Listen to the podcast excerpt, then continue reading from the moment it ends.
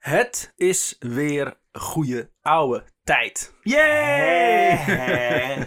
Werd ook wel eens tijd, zeg. Werd wel eens tijd. Dat Goh. weten mensen niet. We zitten hier, we zitten hier na een maand. Ja, het is een maand geleden. Maand geleden. opgenomen. Ja, voor jullie natuurlijk niet, want eh, we brengen elke week braaf een aflevering uit. Ja. Tijd is een illusie. Maar jullie luisteren naar de Nederlandse geschiedenis podcast, waar ik, Remy nou verhalen heb voorbereid die ik heb verst- verstopt in gekleurde enveloppen.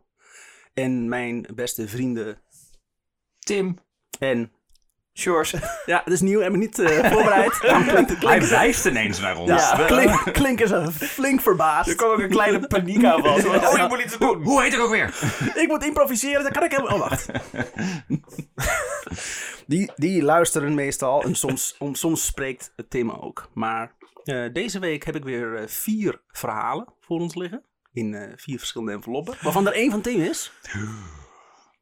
Eén witte, één grijze en twee zwarte. Dus Sjors, jij mag kiezen. Een van Tim is betekent dus dat, dat Tim die gaat vertellen. Ja, Ja. ja. oké. Mhm. Mag ik dus kiezen, omdat, omdat er eentje van Tim is. Ja, want Jij Tim bent, weet jij bent al. onpartijdig. Ik Ja. zie hier dus eh Zogenaamd. één witte, één grijze, twee zwarte enveloppen.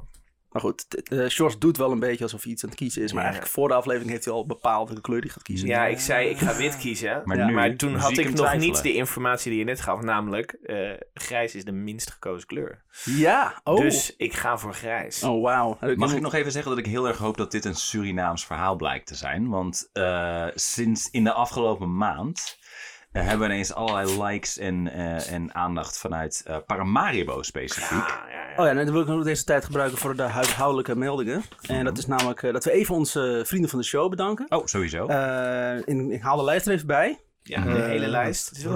Ruben Verwij, Mhm. dankjewel. Ja, nou dat was het. Ja. Kun je hem nog één keer doen op alfabetische volgorde? Ja, natuurlijk. Ehm, dan hebben we de A van eh, Ruben Verwij. Oh, oké. En dan de B ook van Ruben Verwij. Nou, fijn. Nou Ruben, bedankt voor eh, dat jij eh, betalend, dat jij dit allemaal mee mogelijk maakt. Zeker. Ja, ja, ja, ja. Ehm, ja, Ruben, eh, dankzij jou heb ik nu weer voor envelopje 4 kunnen kiezen. Envelopje Of, 4, eh, grijs ja, 4. grijs Grijs vier. 4. Niet op Dus eh, onze, onze luisteraars nu Paramaribo bedankt en Ruben bedankt. Ruben bedankt. En als jij ook bedankt wil worden, word dan vriend van de show en help ons de winter door. Ja, oh, En- alsjeblieft, ja. En schrijf vooral een keer een comment, e-mail ons, eh, stel Doe ons iets. vragen. eh, t- t- we, we horen graag van Ja, laat weten dat je bestaat, want anders lullen we gewoon een beetje de eten in. Ja. En als je een idee hebt voor een verhaal, mag je dat ook delen. Niet, Ook niet dat. dat. we er iets mee doen, maar deel het vooral. Nou, soms, eh, soms leg ik het naast me neer. En dat, dat is het dan. Ja. 10 augustus 1890, Oké. Saint Lucia. Oh. ja. Dat is een eilandengroep. Ja? Klinkt bekend, maar Ja, jij dat bent de topografie Ja. Topografie Tim, weet je. Dus dat is waar je dit op uitgekozen hebt. Ja. Nou, St. Lucia, bitch. zeg het maar. Saint Lucia is een eiland inderdaad, in de Britse koloniën. Oké. Eh, Joseph Sylvester wordt geboren. Hij heeft eh, vier zussen en een broer. En zijn vader William is geboren in California in de, in de VS. Mhm. California. En is eh, op een gegeven moment verhuisd naar St. Lucia. Daar heeft hij een eh, gezin gesticht. En is toen naar Amerika vertrokken om voor dat gezin te zorgen. Oh, dus hij is niet zelf op St. Lucia. Nee, die Ah, vader is, stuurt is- geld. Gewoon om geld, inderdaad. eh. Eens per jaar bezoekt William zijn familie op St. Lucia.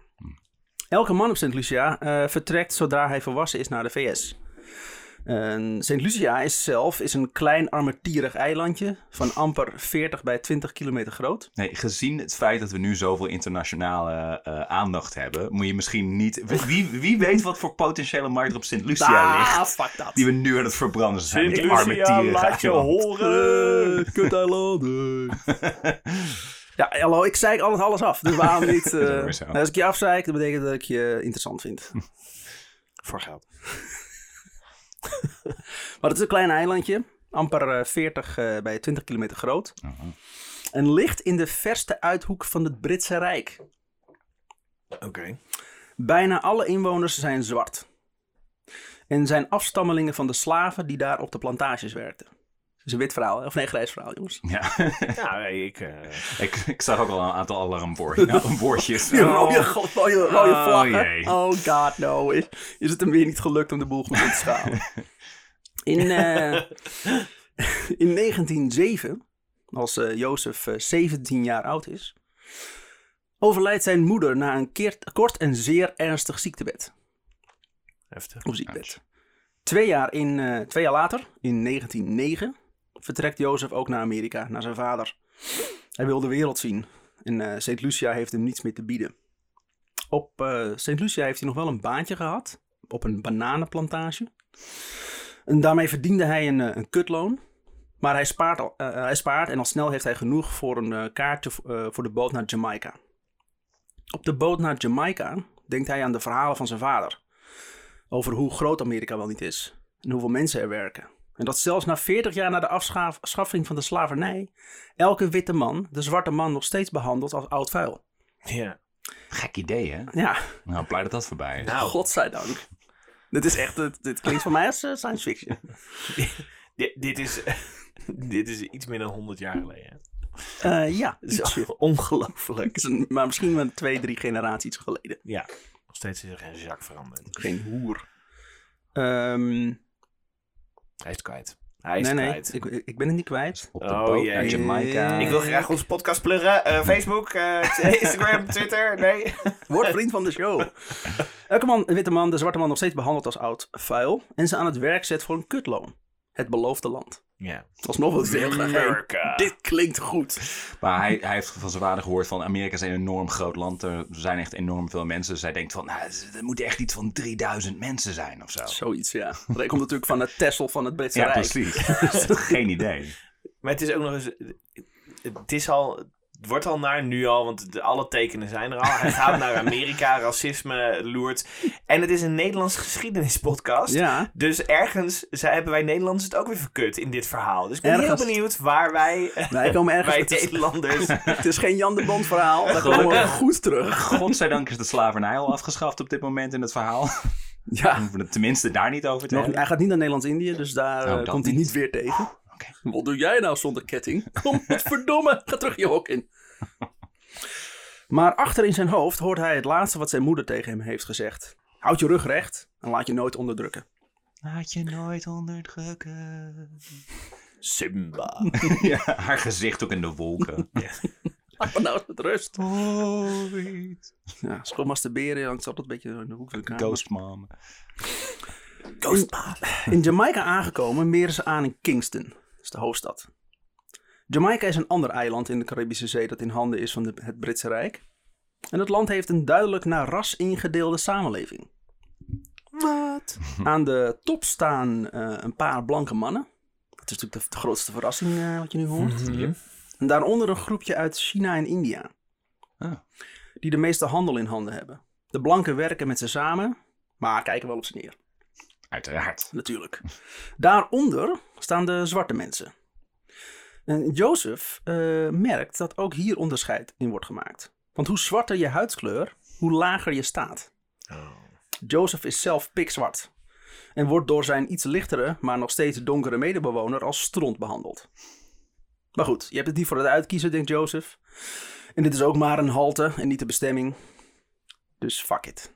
We moeten maar gewoon mee dealen. Mm. Hier begint hij weer voor een bananenplantage te werken. Om zo het geld te verdienen voor de oversteek naar Amerika. Hij vindt een baantje als bananensorteerder bij de United Fruit Company.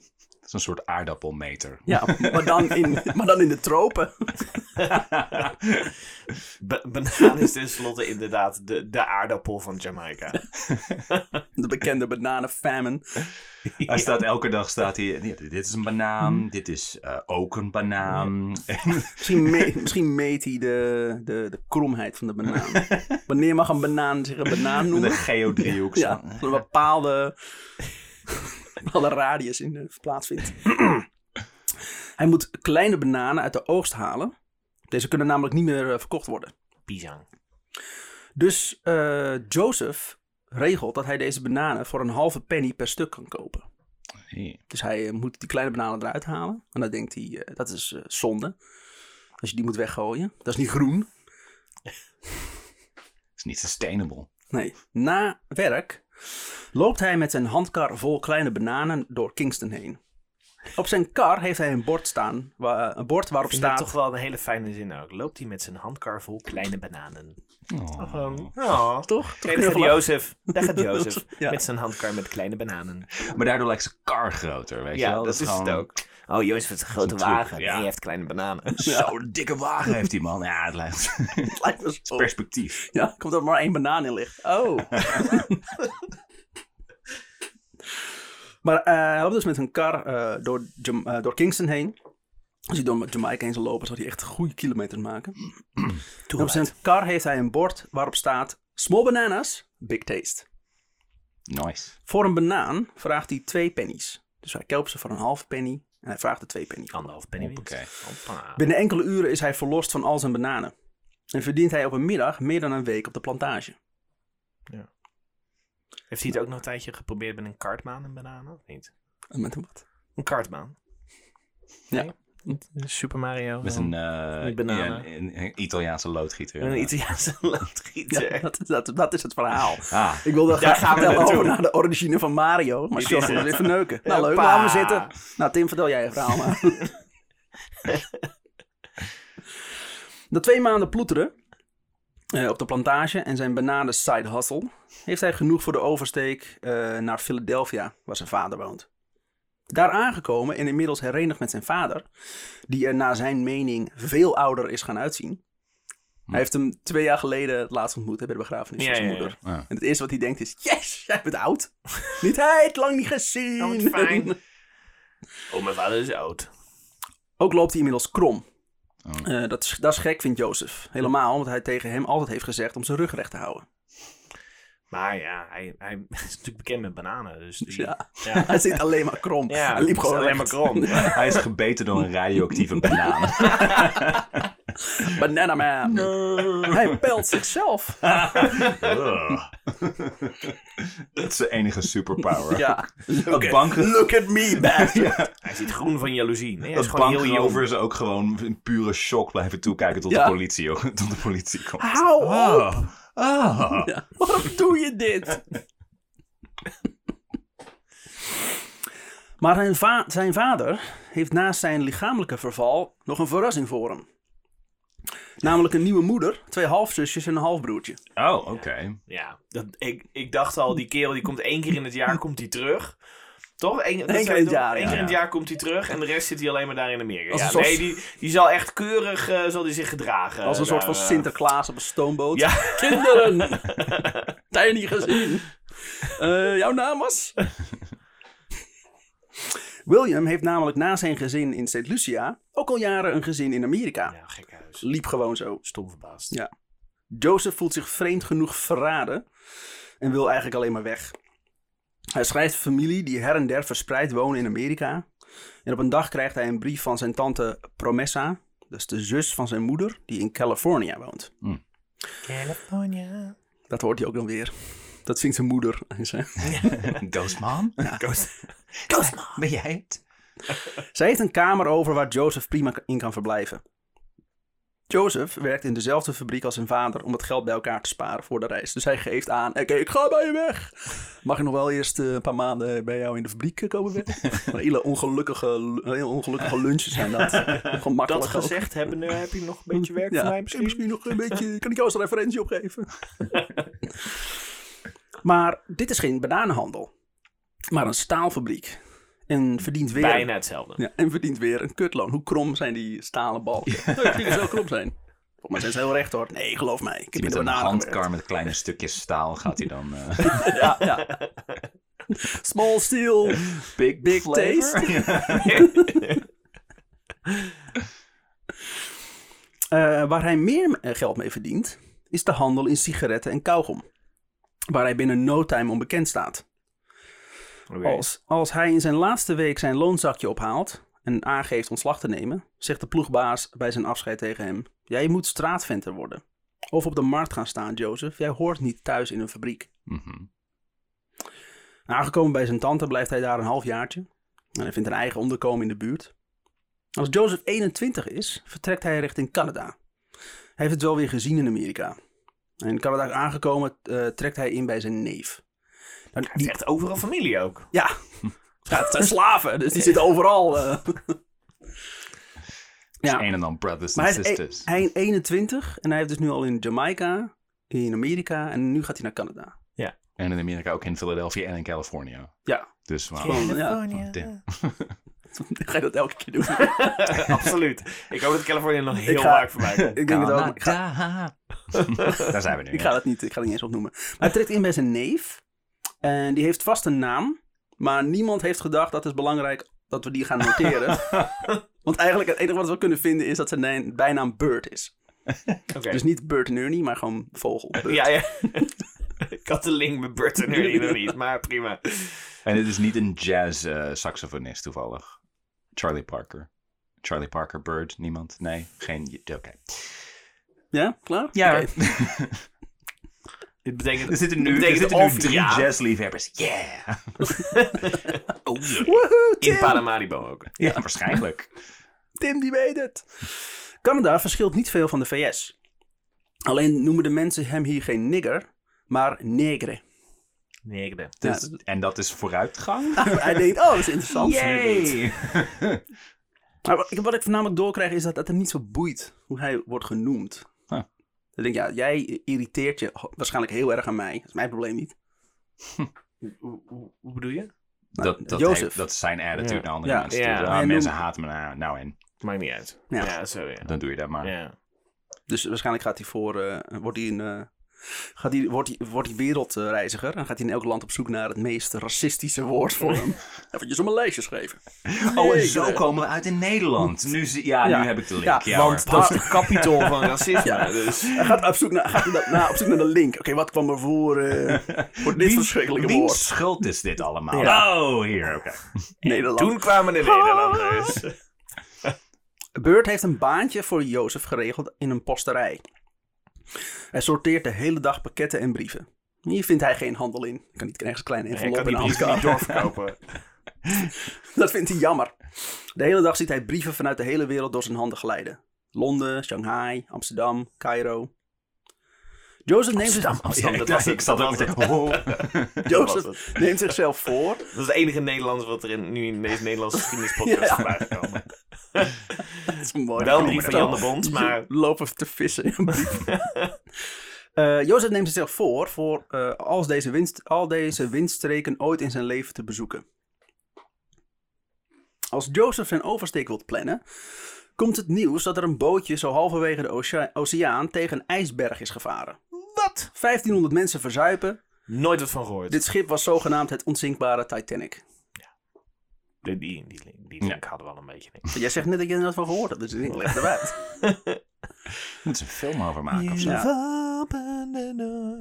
Sorry. Jozef is wel even klaar met bootreizen en blijft voorlopig in Montreal bij Burt. Op een dag komt Burt thuis met kaartjes voor een galabal die hij heeft gekregen van de zoon van zijn werkgever.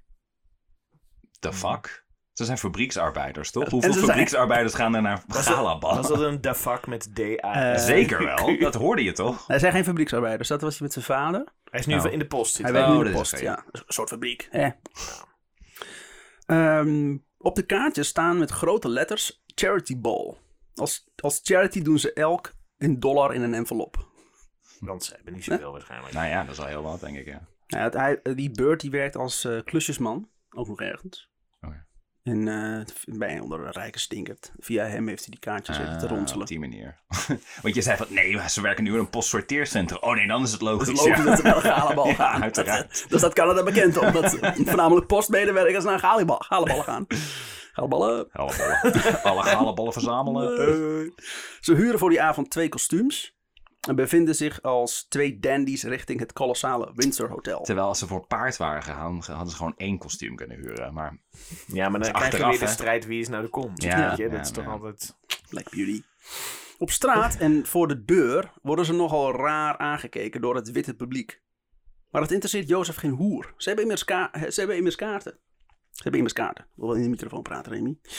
Bij de ingang worden ze tegengehouden door de portier.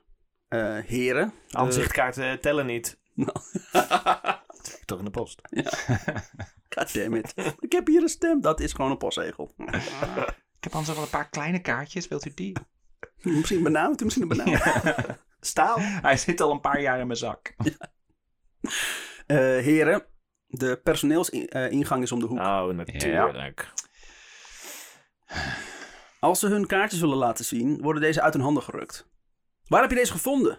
Of heb je ze waarschijnlijk gestolen? Ja. Burt legt de portier uit hoe hij aan deze kaartjes is gekomen. Daarop zegt de portier: Oh, ehm, prima heren, dan is alles in orde. Welkom in het Windsor, heb nog een goede avond. Oh, wauw. Dat is natuurlijk niet waar. De portier zegt eigenlijk: Er is geen plek voor jullie soort. Ja hoor. Wat was het ook alweer? Remy, Wet van Leugens, Canada. Oh, dat valt nog wel... mee. Oh, nee, Oh. toch niet? Oh, nee. Oh, dit is nog erger dan ik had gedacht. Eh, daarom besluiten Joseph en Burt maar weg te gaan. Bij de ingang. En ze lopen eigenlijk direct naar de zijkant van het hotel, naar de personeelsingang. En gaan hier naar binnen. Ja. Wie heeft een paard binnengelaten? Is dat een paard in de gang? André van Duin is ook aanwezig. ja. Hier kan ik een liedje over maken. Inspiratie. Oh, gaat uit. Die had net pizza geschreven. Ik denk, ja, wat nu? Oh, met, met, met die mijn iPad is uit. Potverdomme. Maar uit, uit ook. Uit, uit. Als in... eh, En tot volgende week, dames en heren. zijn we weer... Sorry voor het eh intermezzo. Het komt omdat eh de Remy zijn spulletjes niet goed had voorbereid. Nee. Dat wil ik even Ja. gezegd hebben. Ja, en, en ook grandioos niet goed voorbereid. Gewoon Ja. dingen vergeten. En gesplitst bewaren. Het is gewoon kut. Krijg je een maand niet opnemen. Het is gelijk Ja, het is gelijk kut. ritme. Ja, goed. Ik heb sowieso geen ritme.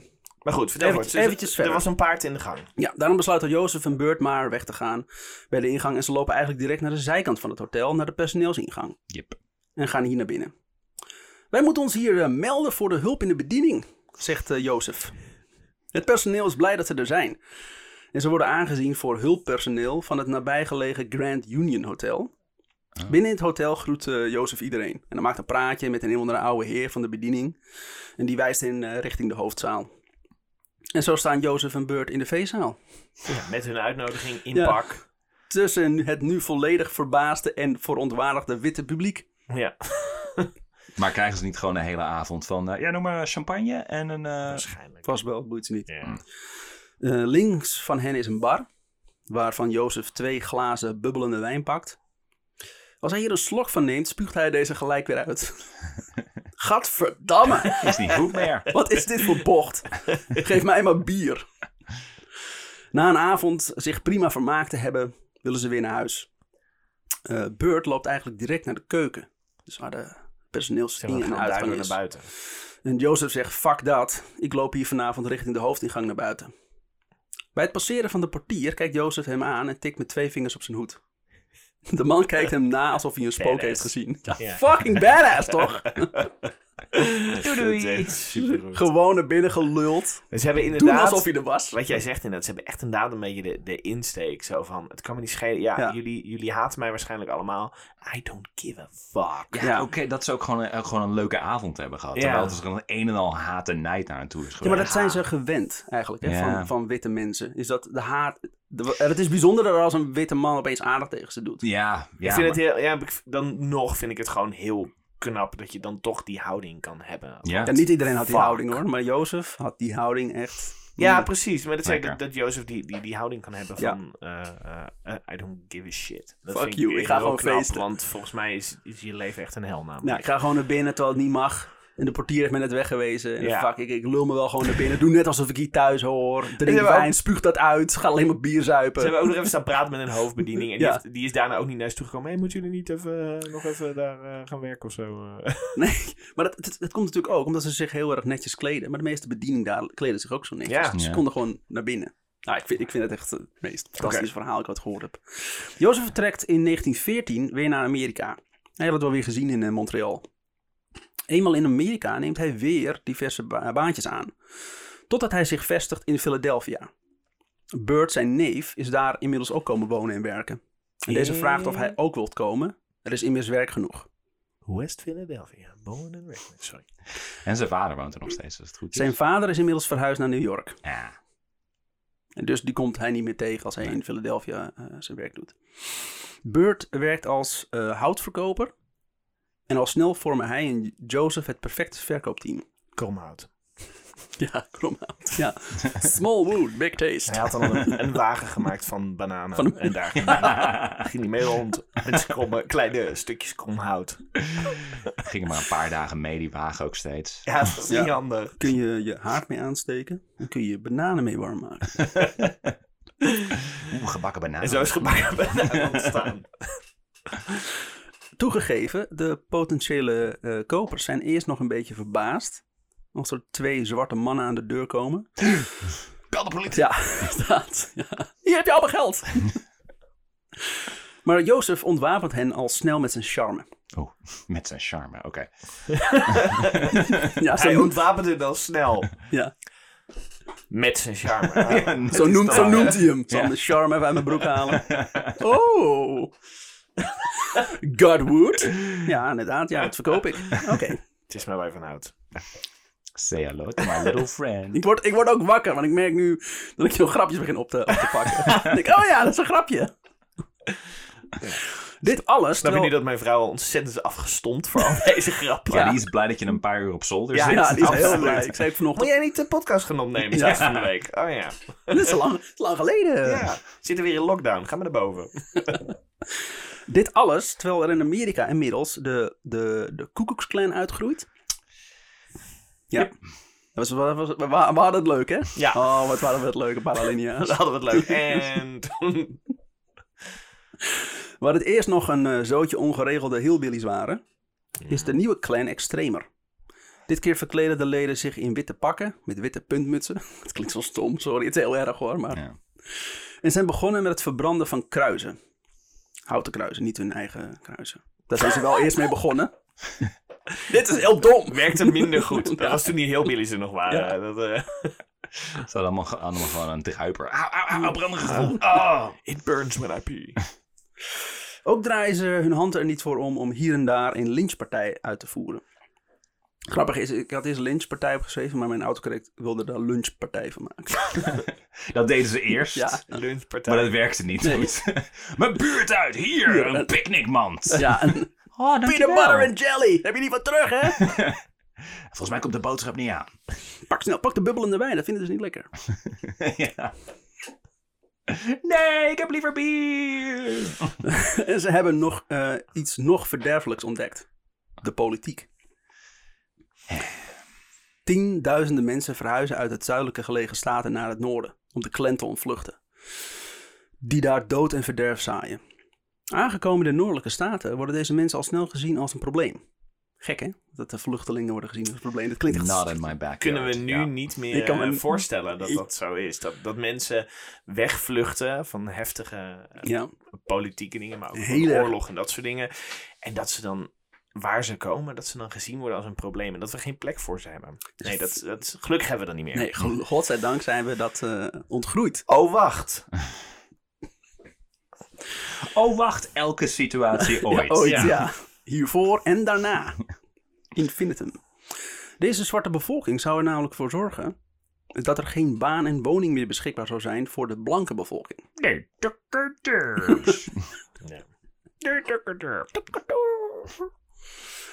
Jozef heeft al snel naast zijn werk als vertegenwoordiger ook een bijbaantje gevonden in de verkoop van diverse hoofdpijnpoeders. Oké. Dit zijn poeders die men inneemt tegen de hoofdpijn. Oh, thee, oké. Ja.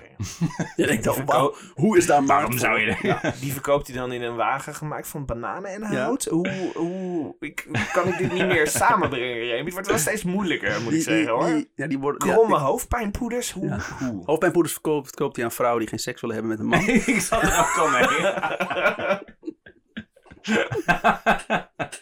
ik, zat me, ik zat mijn plek te zoeken. Eh, nee. Dit eh, extra zakcentje zorgt ervoor dat hij al snel een groter appa- appartement kan betalen. Na een half jaar breken er grote rassenrellen uit in deze, buurt, in deze nieuwe buurt waar hij woont. Dus hij woont net ingetrokken, rassenrellen. Race Riot. Ja, wat gezellig. Jozef eh, verliest zijn baan bij de houtgroothandel. Eh, oh, sorry, ik ben doorgescrolld. Het hoort niet, het hoort niet, het Ja, hoort dat niet, het hoort niet, het hoort niet. Hoppakee. Dus hij verliest zijn baan, weet je het alvast. Plug Spoilers. Doe het nu, plug het. We hebben nu tijd.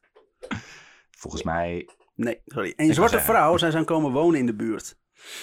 En de, en de blanke bevolking zou het eh, niet meer hebben gepikt. Alweer een zwarte erbij? Nee. Blanken gooien met stenen haar ruiten in. En de zwarte vrouw schiet met een revolver op de menigte. Ik denk dat zij beter is voorbereid. You brought a rock to a gunfight. Ehm, de Klan eh, wint steeds meer aan sentiment in Amerika. En ze marcheren nu openlijk door de straten. maar kunnen we terug naar het geschiedenisverhaal weer?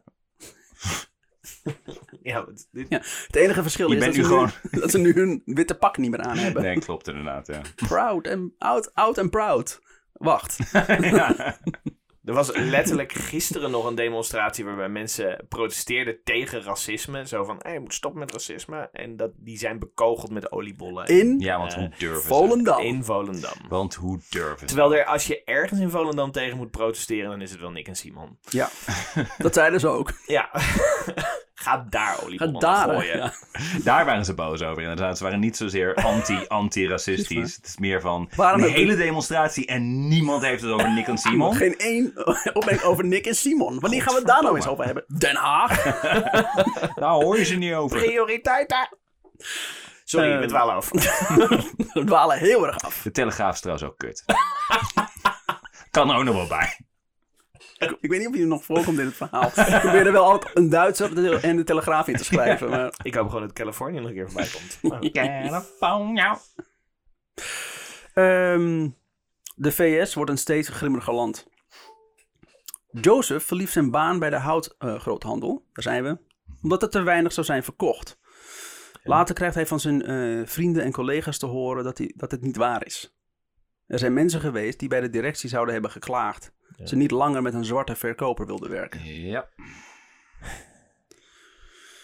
Joseph besluit om uit Amerika te vertrekken naar Europa. En zo snel Want mogelijk daar is geen racisme. om zo snel mogelijk dit achterlijke land achter zich te laten. Van een oud collega genaamd Dieter, die afkomstig is uit Duitsland. Ja, Dieter. Ik heb er weer een Duitser in En geschreven. Ben jij alleen maar op zoek naar verhalen waar minstens één Duitser in Ja, een Nederlandse podcast met minstens één Duitser. Heeft hij gehoord dat er in Europa eh, niemand zwarte mensen naar behandelt? Want Dieter is een leugenaar. Dieter liegt. Dieter heeft een, heeft een zwart gevoel voor humor. volgens, volgens Dieter hebben ze daar nooit gehoord van, quote, negers. Oh, Maar is- die term die ken ik toevallig wel als Europeaan zijnde. Ja, Welk jaar zitten we inmiddels? Dieter heeft ook zo'n zwart gevoel voor humor dat hij in Europa niet meer welkom was. Weet je, zo Ja. racistisch is Ja. Europa op dat moment. Ja, het gevoel voor humor voor jou, je gadverdamme. bent en depressief en een zwart gevoel voor humor. Ja, maar Eruit. Dat is Er, twee er klopt strikes. één ding niet aan je, aan je verhaal, Tim. Namelijk een Duitser met een gevoel voor Oh, humor. sorry. Ja, ik, Dat ik, is echt heel raar. ik hoorde het mezelf zeggen. Oh, wacht even.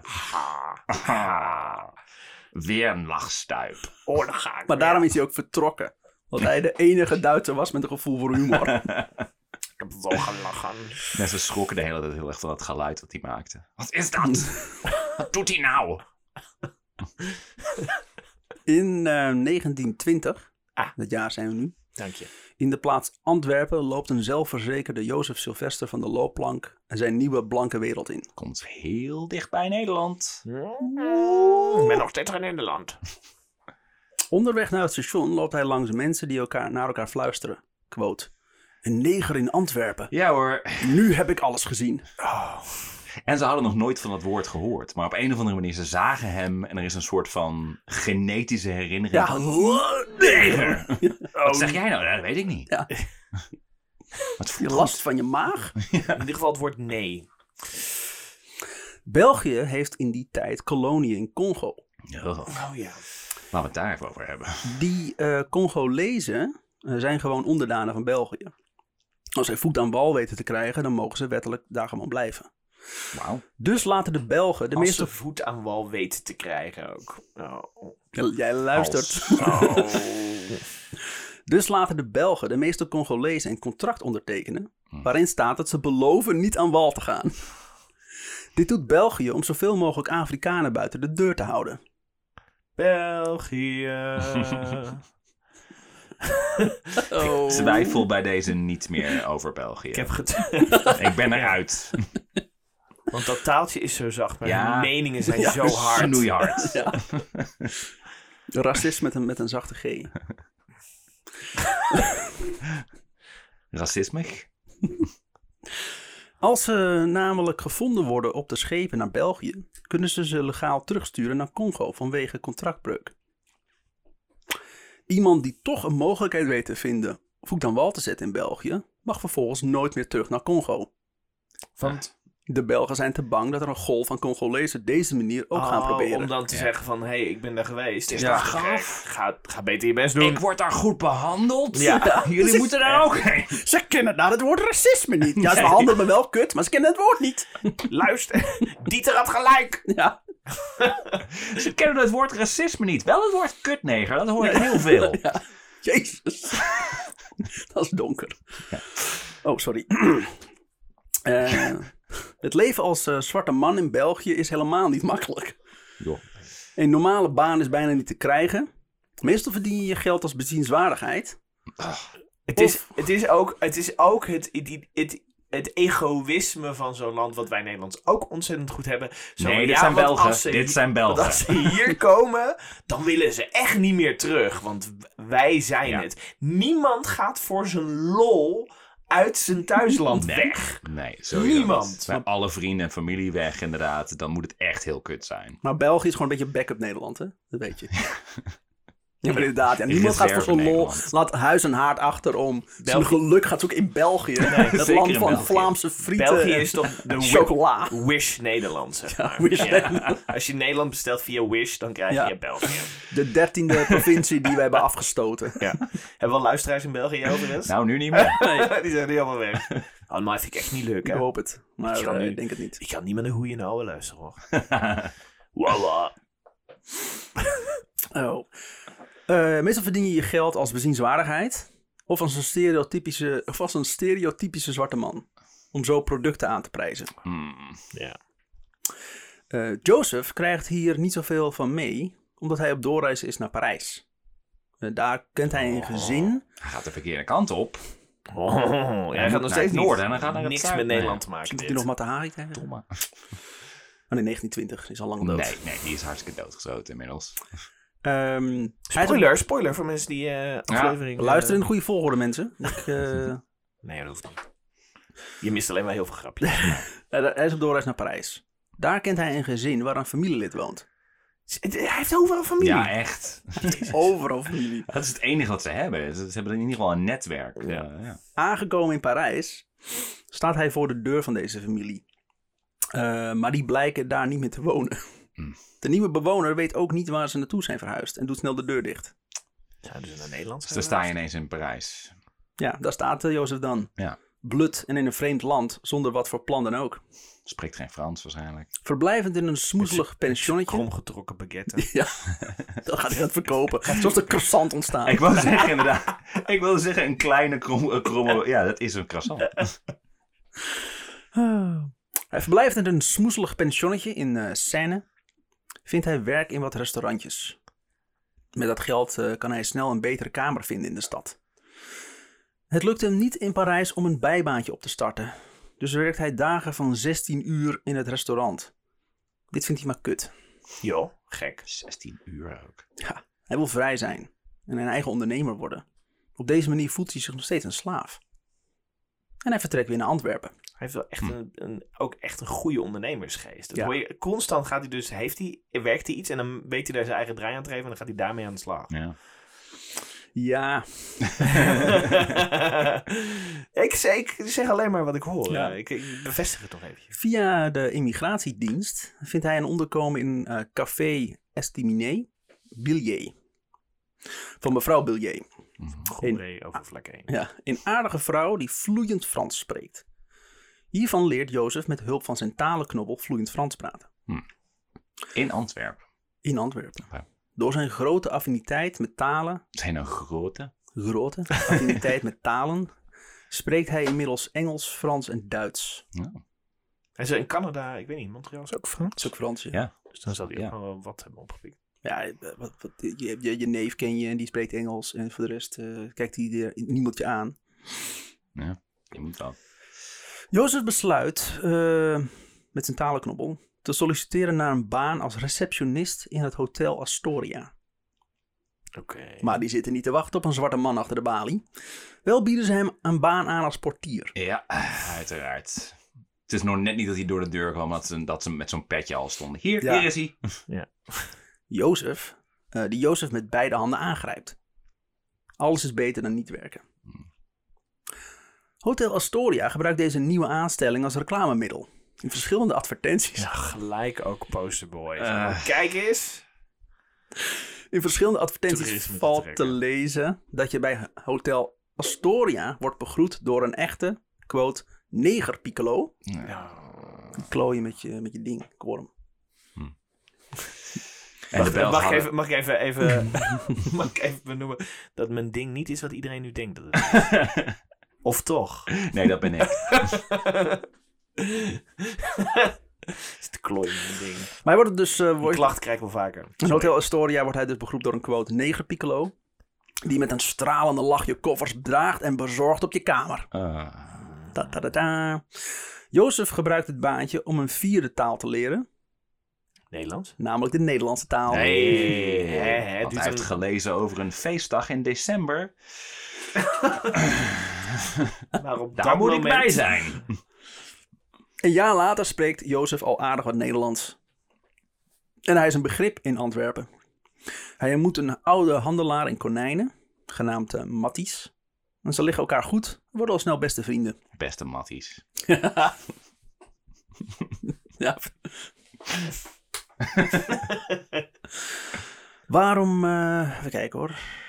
Ja, hier. Mathies, Hij is vraagt, kwijt. Mar- Mar- Mathies vraagt hem op een dag hoe lang hij nog in het apenpakje voor de deur van dat hotel blijft staan. Worden jullie ook heel ongemakkelijk van het woord apenpakje hier? Jozef weet dat niet, dus fuck it. Ja. Je hebt, nog, eh, je hebt toch veel meer in, in je mars dan koffers sjouwen. En ook in zijn snickers trouwens.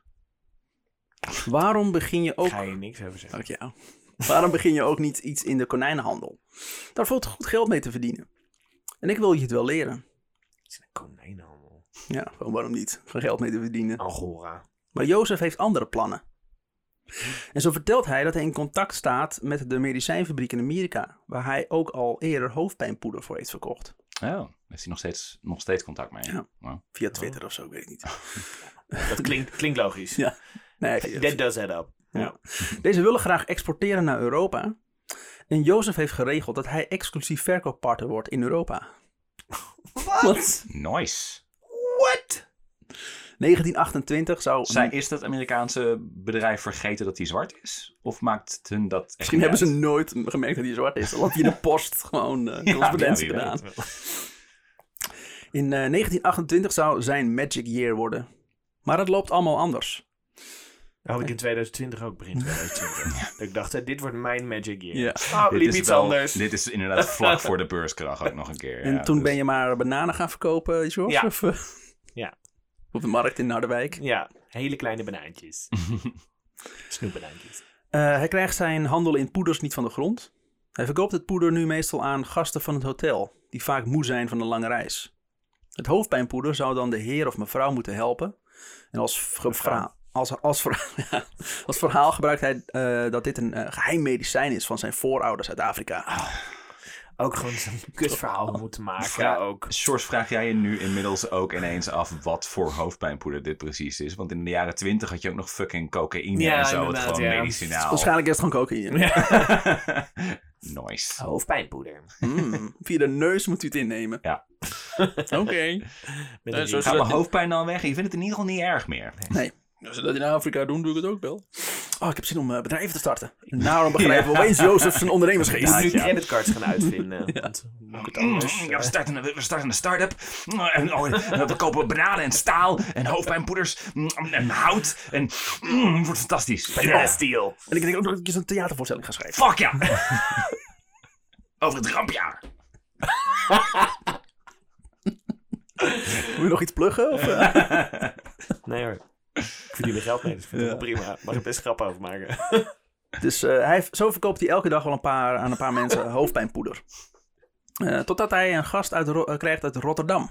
Hey. Hè hè. Bij deze man probeert hij zijn verkooptrucje. Ook zijn verkooptrucje. Hetzelfde verkoopraadje en hetzelfde poedertje. De man kijkt het allemaal geanimeerd aan. Hoe Jozef zijn wondermiddel, tussen haakjes, probeert te verkopen aan hem en zijn vrouw. Zeg, praatjesmaker. Verkoopt u ook eh, tandpoeders toevallig? Tandpoeders? U bedoelt eh, schuurpoeder voor uw tanden? Klopt. Dat is in Nederland bijna niet te vinden. En ik hoopte dat het hier in België beter verkrijgbaar zou zijn. Eh, nee, het spijt me, die heb ik niet. Die avond in het pension van mevrouw Billier vraagt hij eh, naar wat tandpoeder is. En wie ermee bekend is. Tandpasta? Dus hij wist niet eens wat het was. Zegt, verkoop je het? Nee, dat verkoop ik niet. Wat de fuck is het eigenlijk? Ja. Ja, volgens mij is tandpasta überhaupt nog geen ding op dit moment. Ja. En wie eh, eh, vraagt hij wat tandpoeder is en wie ermee bekend is. Een paar mensen steken hun hand op. Billier wijst hem op een advertentie in een tijdschrift die een nieuw soort tandmiddel aanprijst, namelijk de tandpasta. Ah. Ja. Het was er ook niet meer die tijd? Nee, nu, Tandpasta was niet de- die tijd. hè? nou, in ieder geval, gewoon wel die tijd. heel ja. veel mensen hebben er überhaupt niet van gehoord. Maar nog, Nee, bijna, nog inderdaad, bijna niet. Eh, Dit is duidelijk de, Tandheelkunde was nog niet helemaal de hot rise, deal. in de die tijd. rise van tandpasta. Hij schrijft eh, zijn contacten in Amerika en vragen hen hem een pakket van deze tandpasta te sturen. Een paar weken later krijgt hij een pakket met daarin honderden tubes tandpasta. Wajo. Ook zit er een extra doosje bij met wat pastilles, die bedoeld zijn voor de keel. De menthol staat op de zijkant van de doos geschreven. Joseph steekt er een van deze pastilles in zijn mond en is verbaasd hoe fris ze smaken. Dit is goud, denkt hij. Is niet zo goed in het herkennen van, eh. Dit is goud. Nee, dit is, nee dit, is- dit is menthol. Dit is een, dit is een pastille, Jozef. Nou, Gewoon weer terug naar je bananen en zo. Dit wordt niks. blijf bij je leest.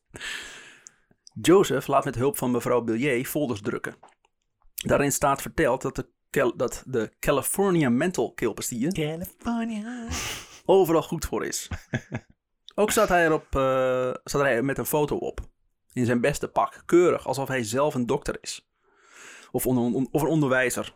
Hiermee wil hij de indruk wekken dat er wijsheid van uitgaat. Dus hij heeft gewoon keelpastilles. Dan laat hij zijn shit opdrukken alsof hij heel wijs is. Ja. Of een dokter is. Dan denken mensen, nou dit moet wel echt zijn. Ja, maar dat, is, dat, is, dat is toch hetzelfde als dat je een, een, een bak koekjes hebt en dat je de foto van een omaatje erop zet. Ja. Zo van, oh, dit is door oma's, oma's koekjes. Ja, mijn Dus oma ja, kan heel slecht koekjes bakken. Dat Ja. is heel Maar En het ziet er dan, het heeft een soort uitstraling. En het is Maar tandpasta wordt nog steeds aangeprijsd door gewoon stokfoto's van acteurs in een Ja. witte jas. Dus Ja. het is precies Ja. hetzelfde. Gebeurt Ook, ook met steeds. reclames, toch? Dat is Ja. zo'n klinische lab waar ze allemaal met tandpasta een bezig. Ja. Fuck jou. Ja, met geen tandarts. Ten eerste, je hebt een goed gebit. De meeste tandarts hebben geen goed gebit. Nee, want ze kunnen niet hun eigen gebit doen. Vanaf moment En er is één- maar één goede tandarts in het land. Dus. Zeg nou, je gaat fucking raadsel. Vanaf moment 1 is het een schreeuwend succes. Mensen vinden de smaak... Maar wel met goede tanden. Mensen vinden de smaak eerst maar raar. Maar Jozef legt uit dat dat komt omdat hun keel en amandelen verwaarloosd zijn. Dat is ook echt goed. Gewoon goed liegen. Ja. Goed verkopen, toch? en dus moeten wennen aan de pastilles. Ja. Elke dag een paar van deze pastilles en na enkele weken is het verschil eh, merkbaar. Hierdoor verkoopt hij meestal twee doosjes in één keer. Bam. Dat is gewoon, hij is gewoon fucking goed in shit verkopen. Maar hoeveel van die tubes tandpasta eet ik per, per dag? Hoe eh, Ja. werkt het precies? Doe, ik- doe ik het op brood? Of? Ja, ja. Dus daar begon het mee, inderdaad. Peter butter en eh Toothpaste. Met een glaasje jus. Ja. Dan voel je dat glazuur zo van je tanden afglijden. Ja, ik vind de, de smaak nog gek. Ja, Ja. dat bent dat Je bent. bent vanzelf. Als je dit, alleen maar dit eet, wil je daarna nooit meer wat anders. Met de tandpasta heeft hij toch wat meer moeite te verkopen. Aan Mathies vraagt hij eh, wat hij denkt dat de beste verkooptruc is. En na een paar onmogelijke ideeën en liters bier... beginnen ze al snel aangeschoten allerlei domme grappen te maken. Terwijl Jozef lacht, hoort hij Mathies zeggen... Kijk jij nou eens lachen met die zwarte kop en dat hagelwitte gebit van je.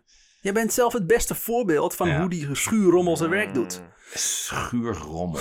Ja, dat klinkt inderdaad als een beste vriend. Ja. het klinkt als rommel die je in een, wat je in een schuur maakt ook nog een keer. Dat, ik weet niet dat het, dat het niet is waar je voor ging, maar... Ja, ga naar binnen met eh, drie kokosnoten en, en een bak met zand. En kom naar buiten met tandpasta. Een schuurfeest, wordt Ja. het gemaakt, weet je. Eh, Bananen en staal. Eh, hoe die schuurrommel zijn werk doet. Dat moet je die mensen uitleggen. Want iedereen wil, zo, wil, is- wil zo, wel zo'n gebit. Jozef, al aardig als zat als een beer, ziet wel de genialiteit in van deze opmerking. Mathies, je bent geniaal. Dat is het. Die tandpasta is het geheim van het zwarte ras. Een natuurproduct dat helpt om de tanden gezond te houden. Om te vieren nemen ze nog een borrel. Hatsa. 's ochtends, met het gevoel van een kater, verzint Jozef een pakkend, eh, pakkende productnaam. Baba Yaba Menthol Tandpasta. Oh. Het natuurgeheim van het zwarte ras. Natuurgeheim. Is dat echt de slogan? Dat is de slogan. Oh nee. Dat heeft hij zelf bedacht, hè? Je wil het er heel erg bij zeggen. Ja, ja, maar, maar, Ja, omdat hij inmiddels meegaat in het racisme. nou, maar hij, je, hij ja, weet prima. gewoon het racisme tegen, te- tegen de Nederlanders te... te Ja. Tenminste, hij zit inmiddels nu in Nederland, toch? Hij zit nu nog steeds in Antwerpen. zit Ja, nog in Antwerpen. Alleen iemand uit Rotterdam Ja, Ja, maar in. Antwerpen was geen racisme, toch? Nee, dat, ken, dat woord ze steeds niet. Oh ja. nog, nog steeds niet, nee. In Antwerpen, nee. ze zijn er wel heel erg naar op zoek, wat dat woord zou moeten zijn. maar ze zijn er nog steeds niet. België. Eh, deze tekst heeft hij ook groot op een bord gekalkt. Yep. In het najaar van 1923 staat hij hiermee op diverse markten. Zijn eh, baantje bij het hotel... Oh, sorry, ik, moet- ik, was gisteravond nog op de markt. Ik was me heel erg aan het voorstellen dat ik ineens een man met een bord waarin enorm, enorm grote letters staat. Het, het geheim van het zwarte ras. Het is het? natuurgeheim van het zwarte ras. Oh, Ja. En dat je dan denkt, ik ga even naar die man the luisteren. fuck? Ja, wat gebeurt hier? Ja, maar dat zeg ik. Hij weet gewoon heel goed hun eigen Ja. racisme tegen ze te gebruiken. Zo van, Ja. nou, dan... eh, Er is een bepaalde stereotype Ja. eh, Ja. wat hoort bij een zwarte man. Namelijk dat hij uit de jungle komt. Van Afrika, who gives a shit. En dat, eh, dat er, als hij poedertjes gebruikt, dat dat waarschijnlijk... eh, dat hebben we toch ook met de Native, Americans. Met, eh, met, met poeders en, en, en, plantjes Oh, dat ze eten. Dat dat zogenaamd beter is. En daarom hebben ze die oorlog verloren. De, deze tekst heeft hij dus op een, groot op een bord gekalkt. In het najaar van 1923 staat hij hiermee op diverse markten. Zijn baantje bij het hotel heeft hij opgegeven. De hoed die hij moest dragen als Piccolo mag hij houden. Dit komt goed uit, want hij vindt het wel een goede hoed. En een goede look voor zichzelf. Oh, wacht. Ja, Dus ik zit ook heel erg te zoeken. Dit wordt vast ja. een fucking Prodent of, of, Nou, of dit- Colgate of ik, ik nou, weet dat, het niet. dat, maar... dat beeld, dat Piccolo-hoedje. Ja. en Ik, ik, ik ben er nog niet, maar wacht. Het is, echt een, het is zo'n tophead. Het is Ja. niet een Piccolo Ja. hoed, maar zo'n grote Oh, goede het is niet zo'n rode, zo'n rode Nee. Piccolo, zo'n Oh. appeltje hoed. Nee, is oh, sorry. Die, oh, die die ook al op had bij het feest. Dat was Dandy, had hij een grote, goede, Ah, goede, grote hoed op met een goede rand. Nee, sorry. Dan eh, ga door. Ga door. De eerste maanden in België test hij welke, verkooptech- eh, welke verkooptechniek het beste werkt. Afwisselend staat hij in zijn normale kloffie, in zijn beste pak en zelfs verkleed als dokter. De ene keer richt hij zich op hoofdpijnpoeders, de andere keer op keelpastilles. Maar het beste werkte de tandpasta. Als hij die aanprijst, dan staan er grote, getallen, aan, grote aantallen voorbijgangers aandachtig te luisteren. En bij elke verkoop van een tube tandpasta verkoopt Jozef vaak ook wat poeder en wat keelpastillers erbij. Als hij een keer eh, op een Nederlandse markt staat, gaan zijn ogen pas echt open. Hoor je kinderen op de. Ja. Het is ochtends vroeg, dus Ja. mijn kinderen zitten vol met energie nu beneden te stuiten. Maar ik denk, of ik hoor het in mijn hoofd, dat kan ook nog wel eens. of ik hoor echt kinderen. Dus we moeten even checken. Word ik nou, eh, ben ik nou weer gek aan het worden? Nee. Waarschijnlijk. Als een keer op een Nederlandse Ik heb markt... helemaal geen kinderen. Ja. Als hij een keer op een Nederlandse markt staat, gaan zijn ogen pas echt goed open. Hij is daar gewoon een Hij- zijn er. Hij is daar gewoon een keer naartoe gereisd op een dag. Een beetje op de, Bonnef op de Bonnefoy heeft hij een markt uitgezocht in Rotterdam. En een plekje uitgezocht en zijn stalletje opgebouwd. Lekker de Rotterdam. Lekker in Rotterdam. Ik, ik probeer me alleen maar die ontzettend teleurgestelde Italianen voor te stellen. Zo, "Wa- Wat is dit voor pasta? Wat is smerige pasta? Eeuw. Oké, die is grappig. Kom wel ver. Oké, goed. dat ja, Italianen. Ja, Italianen. Mario staat Ik er ga Waar toch zijn weer? Ja. Let's go!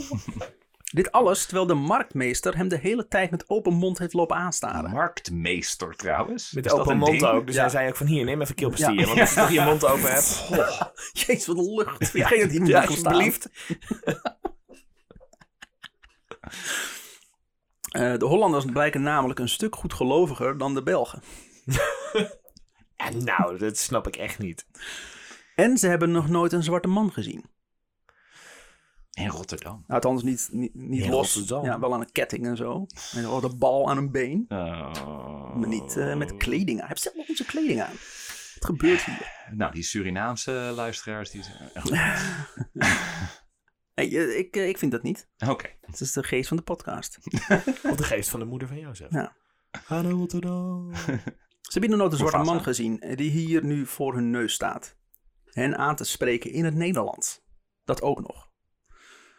De tubers vinden, de tubers vinden gretig aftrek. Veel Nederlandse klanten vragen wel om korting als ze die meerdere afnemen. Want natuurlijk. Want de Nederlanders. Ja. Er maar aan. Dit is hij nergens anders tegengekomen, hè? Hij gaat iets verkopen in Nederland tegelijk, mag korting. Het is wel duur. Mm.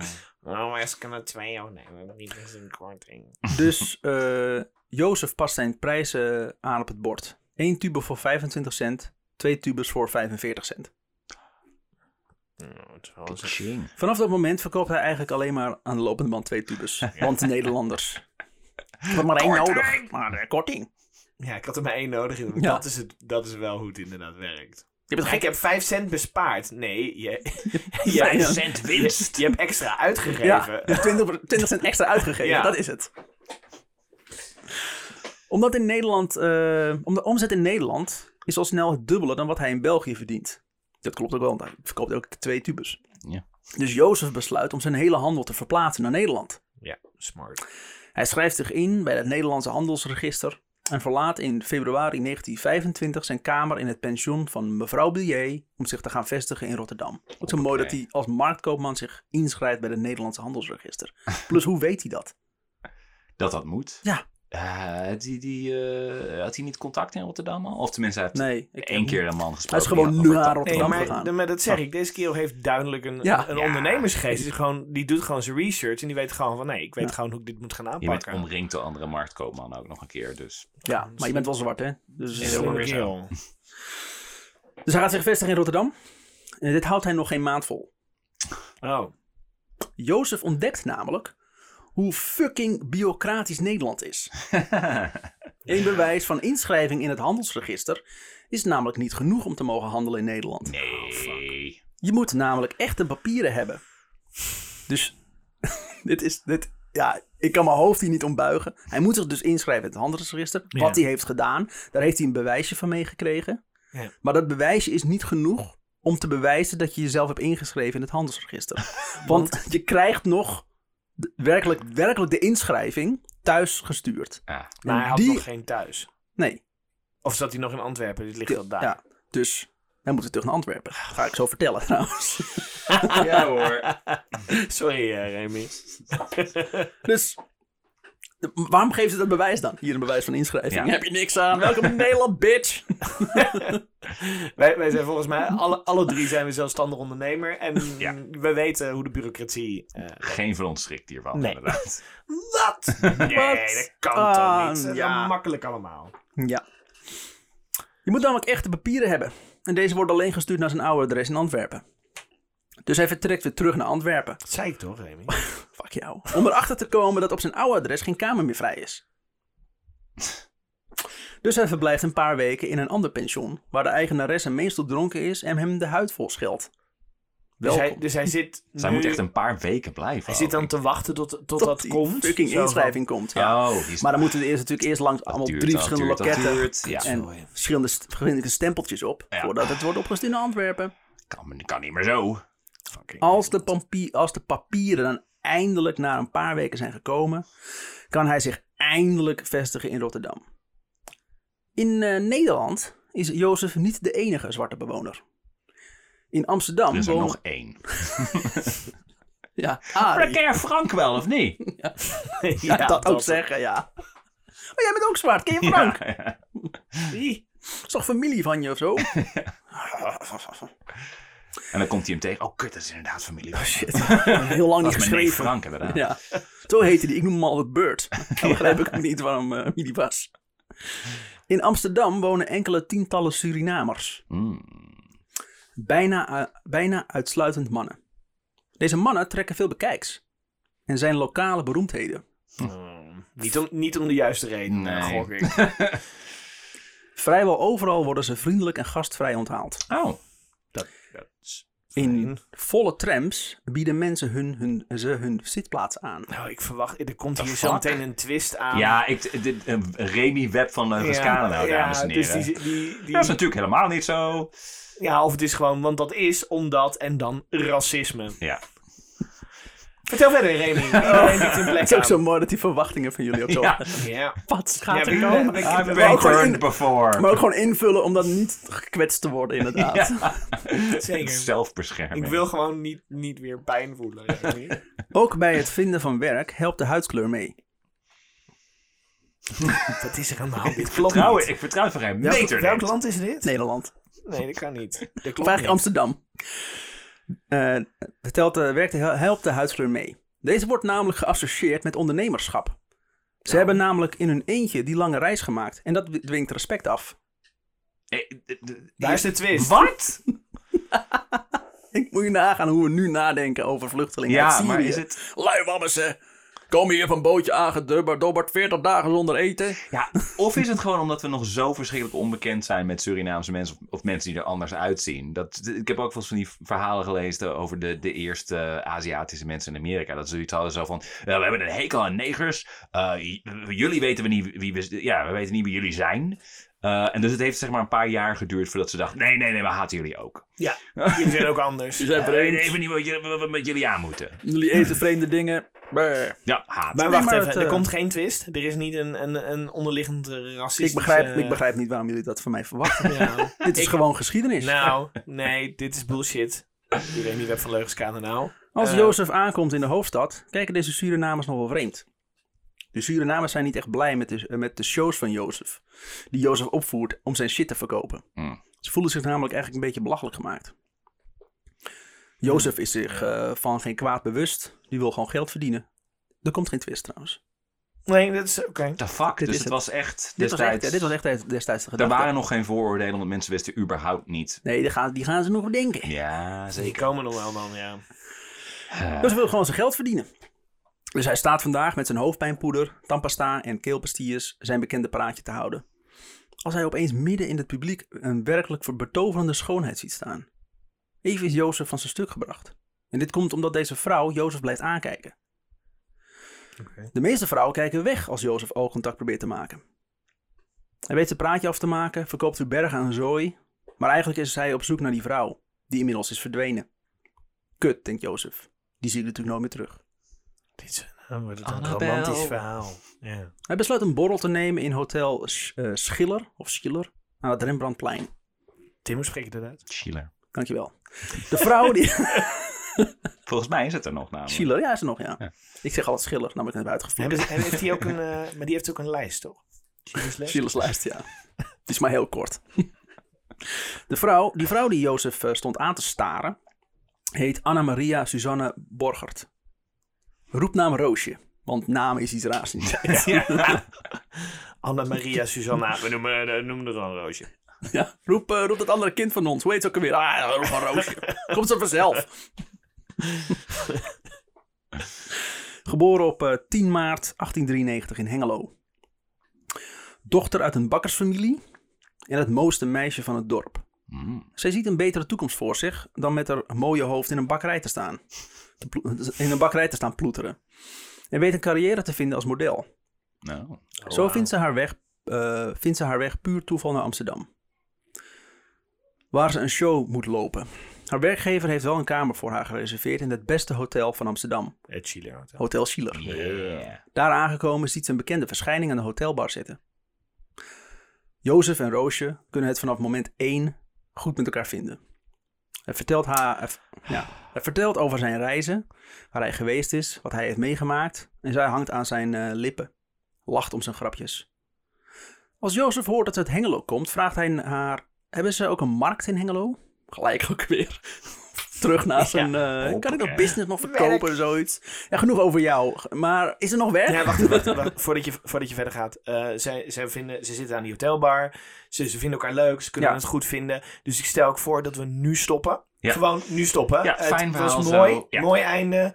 Ehm, Een zwarte man met een blanke vrouw, inderdaad. Eh, daar, t- t- laten we gewoon vanuit gaan dat het hierbij is gebleven. Veel kinderen, veel geld. Happily ever after. Racisme is nooit meer Maar ter dit is het originele verhaal van Duo Panotti. Ik weet niet van jullie nou... eh, Ik zei dat we zouden stoppen. Dat is andere Remy. pasta. Remy, je bent weer in de war. pasta. Wacht, poets jij je tanden met duo dat verklaart wel veel. Ja. Nam alles uit mijn bek alles. Ik moet even tandpasta komen. Komt hier met duur aan. En ik smeer wel Colgate in mijn brood. Met je pindakaas eroverheen. Het chuderant. Na die avond in het hotel blijven ze maar aan elkaar denken. Roosje, die inmiddels in Hengelo voor haar vader moet zorgen, en daar dus ook woont, vindt op een dag een brief op de mat. Het is van Jozef. Die schrijft dat hij in juli naar de Hengeloze markt komt. Na zijn, werk eh, na zijn werk hebben ze afgesproken in een restaurant. Ze zijn in de wolken. De beste vriendin van Roosje, Emma, heeft het allemaal vol ongeloof aangehoord en bekeken. Emma, haar volledige naam Elisabeth Johanna eh Roepnaam. Geertruida. Ja.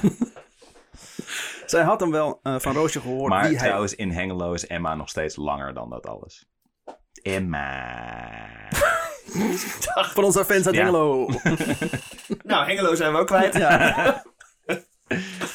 Emma. Emma. Maar die heeft het dus vol ongeloof aangehoord en bekeken. Ze had dan wel van Roosje gehoord wie hij was en wat hij deed. En Roosje is overduidelijk verliefd op Jozef. Maar ze wist niet dat hij zo zwart zou zijn. Ja, zwart wist ik, maar zo zwart? Ja, dat is wel Dat had ze nooit Nou, verteld. nou, nou. Ja, maar licht buigt af. Kom op, wat gebeurt hier? Hallo, ligt geen banaan. Licht is geen banaan. Een zin waarvan ik vanochtend om 6 uur 's ochtends niet had verwacht dat ik hem zou horen. Licht is inderdaad geen banaan. Ja, Ik wil het nu even, even duidelijk hebben. als jullie eh, shirts willen kopen met deze zin, kan dat. Licht is geen We hebben banaan. onze eerste merch. Ja, Ik wil heel, ik wil heel graag nu t-shirts met daarop Shorts, tekst. licht is geen banaan, Noordzij. ga ik, ga ik regelen. licht is geen banaan en dan daaronder. George Noordzij, ja. Een quote van George Noordzij. Harderwijk. Doet eigen research. Ik ben eruit! Het rijtje van Einstein. Het nieuws dat er een Mag neger... uit? Sorry. Het nieuws dat, quote, er een neger in de stad woont, gaat als een lopend vuurtje door de stad Hengelo. En dat hij dus verblijft in Hotel Nuf. De eigenaar, meneer Deters, heeft het zelfs aan zijn gasten verteld. Quote, ik zweer het, een echte neger. Neger. Sorry, Hengelo. In februari... Ik zit nog steeds met het licht is geen banaan. Komt er niet uit. Niks tegen in te brengen. ook. Ik vind ook dat het de titel moet worden van deze aflevering. Ja, Le- ja, dat is goed. In februari 1927 volgt Jozef de weg van zijn hart. Hij en Roosje hebben nu al enkele maanden een, een briefkaartenromans. Mooi woord, briefkaartenromans. Tegenwoordig noem je dat appen. You up. Ja. Op die manier hebben we niet you up, gewoon een, een Ja. emoticon van een fucking aubergine ja, inderdaad. en Ja. een waterval. Fuck, echt slecht. Op die manier hebben ze elkaar een beetje laten weten wat ze van elkaar vinden. Dus ze zijn nog steeds in, niet eens in verkeringsstaat, maar in een soort van, hoe noem je dat ook alweer? Dat je eh, aangeeft, ik vind jou echt fantastisch. Oh, eh, Oh, nee, het, het hof Het ja, dat waren we. Dankjewel. Maar, eh maar Jozef wil meer. Hij wil eigenlijk alleen maar bij Roosje zijn. Eh, Roosje werkt niet meer als model. Nadat een jaar eerder haar vader is overleden, heeft ze de zorg van haar moeder op zich genomen. Die het moeilijk heeft na het verlies van haar man. Hengelo is helemaal in rep en roer als deze nieuwe zwarte bewoner is gespot aan de arm van Roosje Borgert. Het knapste meisje van Hengelo. Oh shit. Ja, dus eerst zagen we de eerste neger in Hengelo. Dat was natuurlijk al eh publieksattractie Roosje nummer 1. Borgert ook En dan ook nog het knapste meisje. Wat gebeurt hier? een soort waar. celebrity couple. Ja, nu eh, heb ik alles gezien. De bewoners van Hengelo. Joosje worden ze genoemd. Een soort Bredgelina. Ja, inderdaad, ja. ja. De bewoners van Hengelo kennen zwarte mensen eigenlijk alleen maar van foto's. Als je een pak koffie van de Gruiter kocht, dan kreeg je daar een verzamelplaatje van een inboorling bij. Oh. Dus dat was hun associatie met eh, zwarte medebewoners. De Gruiter, dames en heren. Ik weet niet of het nog bestaat, maar de Gruiter. Gruiter. Ja. Na een paar weken besluit, eh, besluit Roosje Jozef voor te stellen aan haar moeder. Dat kan Guess alleen maar dinner? Die reageert met... Je kunt bijna iedere man krijgen die je maar wilt hebben. En dan kom jij uitgerekend thuis met een pikzwarte neger. Hoe bedenk je het? Leefde papa nog maar? Die zou het wel uit je hoofd kunnen praten. En eh, Roosje hoort dit alles met een glimlach aan. Ze wist dat dit zou komen. Uiteindelijk zegt haar moeder... Als je maar gelukkig bent. Je bent immers geen, kleine, geen klein kind meer. Dus eerst helemaal in de grond zeiken. Ja. En dat is mijn mening. En daar zul je het mee moeten doen. Ik accepteer Als je het wel. maar gelukkig bent. Ja, Jullie, jullie mogen samen trouwen, maar ik wil wel dat je weet dat ik het super kut vind. Ja. Ja. Ik weet wel, je, wil dat jullie relatie onder een soort donkere wolk eh, zal, zal zich... De, Ja. Maar maar. Elke Goeie, keer, goeie Tim. Ja. Dankjewel. Heel fijn. elke keer als je Jozef jullie dat aankijkt- gehoord? Zes uur 's ochtends. Het is al lang geen zes Nee, uur dit, ochtends is, meer, dit is Tim. tien uur. Ik weet niet hoe laat je... Ik heb licht is erin banaan gezegd. Ik bedoel, we, zijn, we zijn door. We, we kunnen. S'avonds lopen... Ja, ik vind licht is geen banaan. Vind ik, vond ik beter dan uit... uit, uit- Oh ja. Kan er een shirt van maken. Voor Dat, dat is moeilijker, eh, moeilijker te spellen inderdaad. Ja. Tim van de deur. Ja, Mijn foto eronder. Dan een aantal medeklinkers. Ja. En een paar cijfers en een kleur. En dat was het. S'avonds lopen Roosje en eh, Jozef gearmd over de kermis. Waar Jozef al snel merkt dat hij de grootste attractie Ja, is. daar was ik alweer bang voor natuurlijk. Hij is Gaat zoals... ook iemand kaartjes staan verkopen. Ja, Jij zegt, ook, jij zegt ook iedere keer, je zegt net ook nog, er is geen catch, er is geen, nee, nee, nee het Ja, gaat in Amsterdam is er Uiteindelijk is het toch weer een kwestie van tijd voordat we weer uitkomen op, op Ja, maar dit is. Hengelo. Ja, maar hoe bizar is het dan inderdaad dat in Amsterdam, waar ze waarschijnlijk toch wel meer vreemdelingen en zo hebben gezien dan in fucking Hengelo, dat, dat het daar allemaal oké is. Maar in, in Hengelo, ze hebben nog nooit een zwart iemand gezien, maar we weten wel, kut. Maar er zijn nog steeds dorpen in Nederland waar geen zwarte bevolking woont. Ja. Amsterdam is toch een beetje de, de Antwerpen van... eh, ja, in Hengelo zijn er nu drie hoor, volgens mij. Ja, Ze hebben er nu drie. die zijn nog steeds attracties op kermissen. Ja. Overal waar ze komen ontstaat er op een of andere manier een soort van rij. Er worden, worden foto's verkocht aan mensen. Is- Wilt u een foto van u dat u in de rij staat dan bij eh, die ene neger? Ben jij die man van de Gruiter? Ja. Jezus. Was, die, was, die, was het bot? Was het bot wat je tussen je neus... eh Ah. is het gebleven? Dat is waarschijnlijk dat soort foto's waren het ja, wel of niet. met speren en, en Ja. pantervellen en zo. Ja. S'avonds lopen dus Roosje en eh, Jozef gearmd over de kermis, waar Jozef al snel merkt dat hij de grootste attractie is. Hij is zoals altijd, als hij in zijn vrije tijd is gekleed, in zijn beste pak. altijd als dandy. Ja. Nice. Zo wilde hij heel graag. Niet eens op zondag, gewoon altijd. Als er na een... Deze kermis heeft een ober. Wat gaaf. Nou, doe maar champagne. Ja. Als er na een half uur dansen en onder een, eh, onder een oorverdovend applaus de danstent verlaten. Hm. Dus dat ook nog. Maar dat dan weer wel. Ja. Ja. Dat, Het is gewoon een attractie. Ja, het is maar- Gewoon, maar, maar, maar dat is... Hij hij kan danst voor het dansen. mooiste meisje van het dorp en zo. En, maar dat, Wat ja. een act. Ja, ik denk, maar ik denk inderdaad dat dat het is, wat Remy zegt. Het is een, het is, mensen denken van, oh, dit is een act. Dit Ja. is gewoon, oh, maar dit is zodra die-. Maar zodra die daadwerkelijk wil natuurlijk- trouwen, dan is het, oh, oh, oh, oh, oh, oh, dat wordt, nou wordt het wel, wel heel echt Ja, is, jij bent er voor ons vermaak. Ja. Ja. Dus het is, weer, het is ook het weer eh, racisme, maar dan niet zozeer van, nar. je bent een vuile Ja. neger. Nee, het is gewoon, oh, kijk eens hoe grappig dit is. En Ja. oh, oh, Ik oh, maak ook- nar. Ik maak wel eens een, eh, een statement voor passief racisme. Dat is dit eigenlijk. Je bent eigenlijk heel naar zonder dat je dat doorhebt. Mhm. Ja. Ja, het is ook nog eens inderdaad het ni- niet snappen wat Ja. je doet, kan gewoon niet. Vele, dan gaan we eventjes lekker de politiek erin rammen. Vele mensen die van zwarte, voor Zwarte Piet zijn, zijn ook slachtoffer. Zijn ook daarin passief racisme. Slachtoffer van zichzelf eigenlijk. Ja. Ze kunnen niet inzien waarom dit zo naar is. Ja. Ik heb er toch geen last van, dus... Ja, dat inderdaad. Eh, het, het publiek dat zich opent voor het paar, roezemoes de naam Mental. Oh. Zij Dus niet eens een fucking naam. Nee, dat ding wat, wat, dat, dat ding wat, ze, wat hij verkoopt. Mental, oh, dat is mental. Is mental. Ik, Ja. ik vind in deze tijd trouwens is mental een van de minst beledigende dingen die over je gefluisterd kan Ja, ik, worden. godzijdank verkoopt hij geen bananen. Want Ja, al een ja, banaan. ja, ja. Is in met ieder geval zijn geen dure, licht. met zijn dure wagen. Ja. Jozef, die al een tijdje nadenkt over een eh, goede artiestennaam, die hij kan gebruiken op markten, weet dat hij niet lang meer hoeft na te denken. Mental. Mental wordt zijn naam. DJ Mental. DJ Mental op donderdag 27 september 1928, specifieke datum, Oh, wacht even. Is dit het verhaal van Mental T.O.? Zie je hem ineens? die is, dat weet je niet, maar die is pikzwart.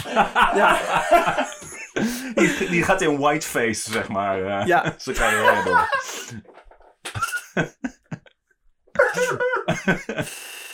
Mental Tio, wat goed. Oh. dit is niet het verhaal van Mental sorry. Ah, Oh. Het is het leuke meme-moment. eh. Men- mentale Theo. Op donderdag 27 september ach- 1928 treden Jozef en Roosje in het huwelijk. Nou, mental en Joost. De hele stad is uitgelopen voor dit huwelijk. In, Denken ze- in- denken ze op, nog op steeds welke dat- manier? Denken ze nog steeds dat dit een Met echt fakkels is? en hooivorken? Eh, dit huwelijk, wat, is bekend, wat bekend zal staan als het huwelijk van het bruidspaar Black and White. Oh. Het is zo druk dat de politie straten moet afzetten en dranghekken heeft moeten plaatsen. Maar het is dus niet van "Ah, boos, we zijn niet tegen. Ik begreep Het niet is- waarom jij continu heen gaat naar het naast. eh niet een mooi verhaal aan het vertellen. Het is, het is... Waar wachten jullie op? Een... Waarom maken jullie het toch steeds zo na? Ja. Ik vertel gewoon een leuk verhaal. Ja. Ja, fuck jou Remy. fuck jou. We've been burned before. Ja. Bedrijviging Jij is hebt ons verpest, ja. ja, geen vertrouwen meer in de mensheid. Totaal Nou, niet. nou, hoeveel afleveringen elke weer? Ja, dat heb je Eh, vlot gedaan. Ja, 14. Nee, niet over nadenken. Gewoon ja zeggen en doorgaan. Bedrijven gingen zelfs dicht. eh, Zodat ze bij het huwelijk aanwezig konden zijn. Ieder, heel Engelo, Hengelo, Hengelo is dicht en is bij dat huwelijk. Heel Hengen loopt uit. Ja. Omdat de plaatselijke politie maar 12 agenten heeft, is de, is de hulp van de marechaussee ingeroepen. Godsamme. De hulp van de marechaussee bij een bruiloft. Om de mensenmassa in goede banen te leiden. Was er maar een orkaan ergens, dan hadden we tenminste een beetje afleiding. Ja. Konden mensen ook daarheen. Dat ze ook worden ingeroepen. Dat ze, oh, dan op die, pak je wapen. Oh nee, hij is de bruidegom. Oh, oké. Oh. Ja, sorry. Sorry. Ah, macht en gewoonte. Waar is Frank? Ja. Ja, je hebt Frank de crimineel en Jozef de tandpasta verkoper. Mental Jozef. Oh, jongens. Hij is het kwijt, hij is het kwijt. Hij is weer doorgescrolld. Nee, Ik zit gewoon te tinderen. En ja. naar rechts en naar rechts. Eh, en Jozef naar rechts. heeft voor het eerst sinds jaren een vaste woonplaats. En dan wel in Hengelo. Hm. Maar zijn leven is voornamelijk, de, is voornamelijk de markten langs gaan en zijn tandpasta verkopen. Hij heeft inmiddels eh, wat meer aan zijn act kunnen, eh, kunnen werken. Hij vraagt bijvoorbeeld eh, vaak iemand uit het publiek als vrijwilliger. Bijvoorbeeld een, Een vrouw, bijvoorbeeld. Bijvoorbeeld een jongetje van acht. Ja. En eh, zijn tanden begint hij dan eh, te poetsen met een hele grove borstel. En door dit gerach Staalborstel. begint meestal het tandvlees te bloeden als een rund. Dus dit is een act, hè? Vervolgens pakt hij een hand Het zout. arme jongetje trouwens. Zout? Dat jongetje is waarschijnlijk gewoon twaalf keer per dag wordt hij gewoon... ge- Ah! En hij pakt elke keer een ander jongetje. Vervolgens pakt hij een hand zout en dat smijt hij in het mond van het slachtoffer. Ik ging er helemaal vanuit namelijk dat, die, dat, die, dat, dat jochie voor hem werkte. Maar dat is Wacht even, hij zo. maakt open wonden in de mond en dan gooit hij daar zout zout in. in. Ja, gewoon die zout in. Eh, als Jo... We, we vonden hem eerst een toffe peer, toch? En als, als Jozef je extra vervelend vond, dan pakte hij extra zout. En dan rachte hij ook wat meer door. Op zouten, dacht hij. Dit doet natuurlijk fu- fucking veel pijn. Ja. En meestal resulteert dit in het gehuil. En dan begint het verkooppraatje pas echt. Zijn Baba Yaba tandpasta zou ervoor zorgen dat dit niet meer voorkomt. Dat een beeldvreemde man niet zout in je mond flikkert. Has this ever happened to you? Dit niet meer voorkomt. Weet je, dit wat je nog nooit overkomen Ja, is? an apple a day keeps the doctor away.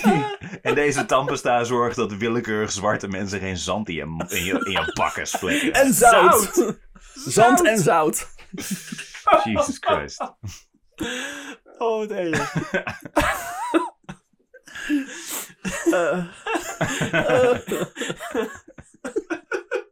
Maar zagen mensen niet dat hij, deed hij dat een soort van, de, de zout een soort van slinks, zo van om... Nee, hij ging aantonen. Kijk, ik poets jouw tanden, het begint te bloeden. Ja. En als ik er dan zout in gooi, doet dat pijn. Ben jij, ben jij ook zo bang dat de burgemeester van Waddingsveen je iedere keer met een flamingo voor je bek slaat? Ja. Neem dan deze tandpasta, want dan gebeurt dat niet meer.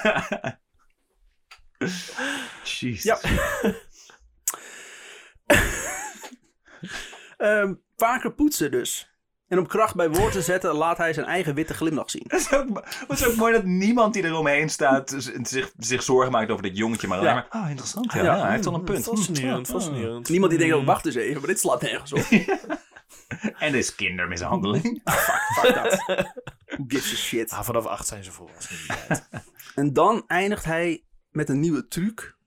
Die hij eh, laatst aan de keukentafel heeft bedacht. Hij zaagt een kind door midden. Als- ja, en dan zegt hij, als je dit nou tegen wil gaan, moet je nooit aan, Moet je zout in gooien. ja, aan onbekende mensen een zaag geven. hij bijt eh, in de leuning van de stoel, waar het jongetje in ligt. The fuck? En tilt de stoel met jongetje en al op. Houdt dit een aantal seconden vol en zet de stoel weer terug. Kijk hoe goed mijn tanden zijn. Ja. Wil jij ook sterke tanden zoals die van mij? Koop dan nu mijn tandpasta. Het geheim van het zwarte ras. Oh, die slogan is Het, natuur, het natuurlijk geheim. Natuurgeheim. Ja, het is nu het geheim. Het hele natuur is hij vergeten. Het is gewoon het geheim. Maar hij gaat Keep gewoon all out met. Het wordt echt zo'n soort. Het wordt echt een kermisattractie. Ja. Waar hij toevallig als merchandise Oh. tandpasta verkoopt. Hij weet het gewoon helemaal. eh, Was er een, eh, een of andere truc wa- waarmee die... Want eh, fucking stoel met een jongetje erin aan je, aan je, aan je fucking gebit. Nou, dat, dat tilde hij gewoon op. Maar het is niet dat hij ergens een, een touw had of zo. Eh, Nee, nee. Jesus. Alright. Ja, verdiend dan. Ja, ik Dan mag je ook denken, hoe doet hij dat? Maar dat hij dan eh, waarschijnlijk een rugleuning of zo. Ja, hij moet moet wel toch balans ja. Hebben. zal, hij zal balans op zijn, op zijn lijf. en Zo, dat is gewoon zo op te Ja. Doen. maar dan nog. Dan nog ik kan het niet. Hij kan het wel, maar blijft mijn tanden achter in de leuning. Maar dat is ook omdat je je tanden heeft het poet wel met duur op een not Ja, maakt. klopt. Dan krijg je dat.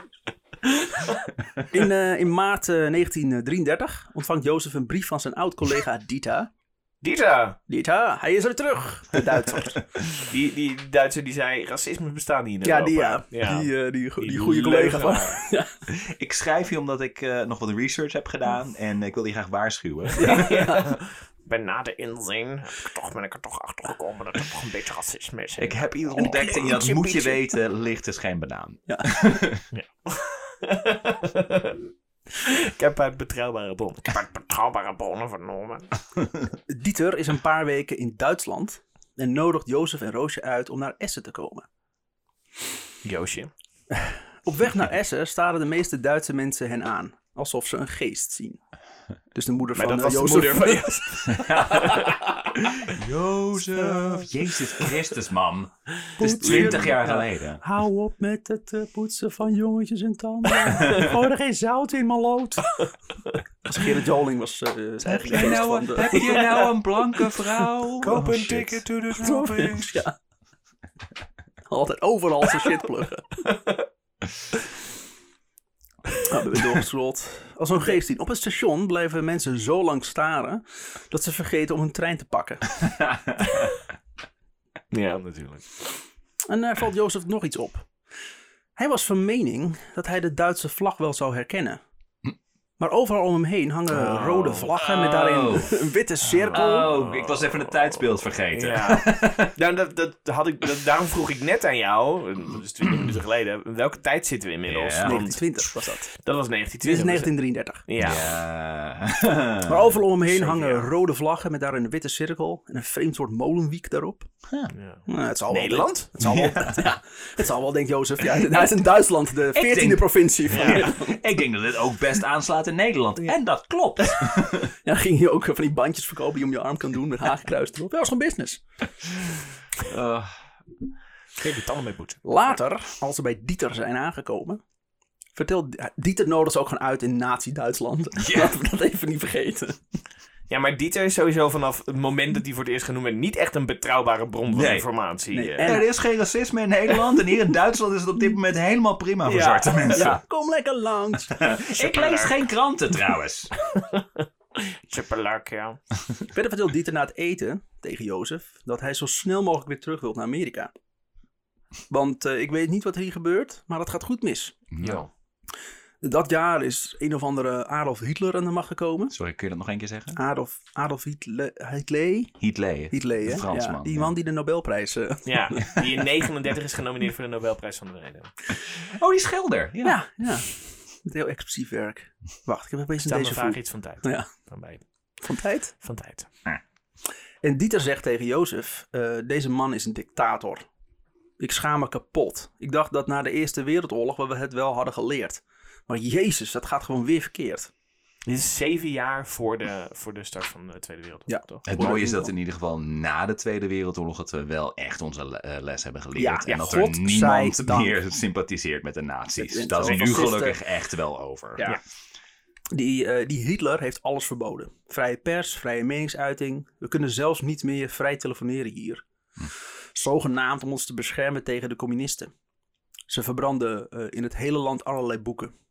Iedereen die het niet eens is met ze, worden in elkaar geramd. En Joden zijn niet eens welkom op die bijeenkomsten. Ik weet niet waarom je als Jood bij, eh, daar wil zijn om in elkaar geramd te worden. Er zijn dus bijeenkomsten waar mensen in elkaar geramd worden. En de Joden willen daarbij zijn. Maar die mogen niet. Nou, die mogen niet. Oh. Maar dan- Wie rammen ze dan in elkaar? andere mensen. Communisten. Nou ja. Eh, Jozef, die thuis wel, eens, thuis wel eens had gelezen over de NSDAP, moest juist heel hard lachen om die leider met dat gekke kapsel en die kutsnor. Hmm. Ja. Maar door het verhaal van Dieter begint hij een beetje door te krijgen dat er eigenlijk helemaal niets grappigs aan is. Terug in Nederland moet Jozef weer op tournee met zijn tandpasta. Door heel Nederland nu. Hij doet bekende plaatsen aan als eh, Mussel, Ah, natuurlijk. Tjuchem, ja. Oh ja, dat ligt... Harpel, hem- Ja. Eh, Buinen, En die dorpen zijn allemaal daarna door de orkaan van Borculo van de Oh, kaart ja. geveegd. Ja. What the fuck? Nou, daarvoor al, want het zit nu in 1933. Nou ja. Chronologie. Wel goed in de plaatsen, niet goed in tijden. Ja, zo. Tim van het Hul, dames en heren. Eh, Harpel, Buinen en eh Smeerling.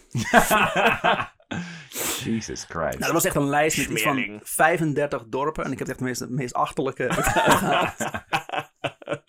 Dus de mensen die in die dorpen wonen, ehm, jullie luisteren toch niet? Nee, En eh, nog meer gehuchten waar niemand ooit van heeft gehoord. Hij heeft een deal gemaakt met een groot afnemer van tandpasta en poeders. Deze zorgen ervoor dat zijn Baba Yaba tandpasta te halen is bij elke kruidenier in het land.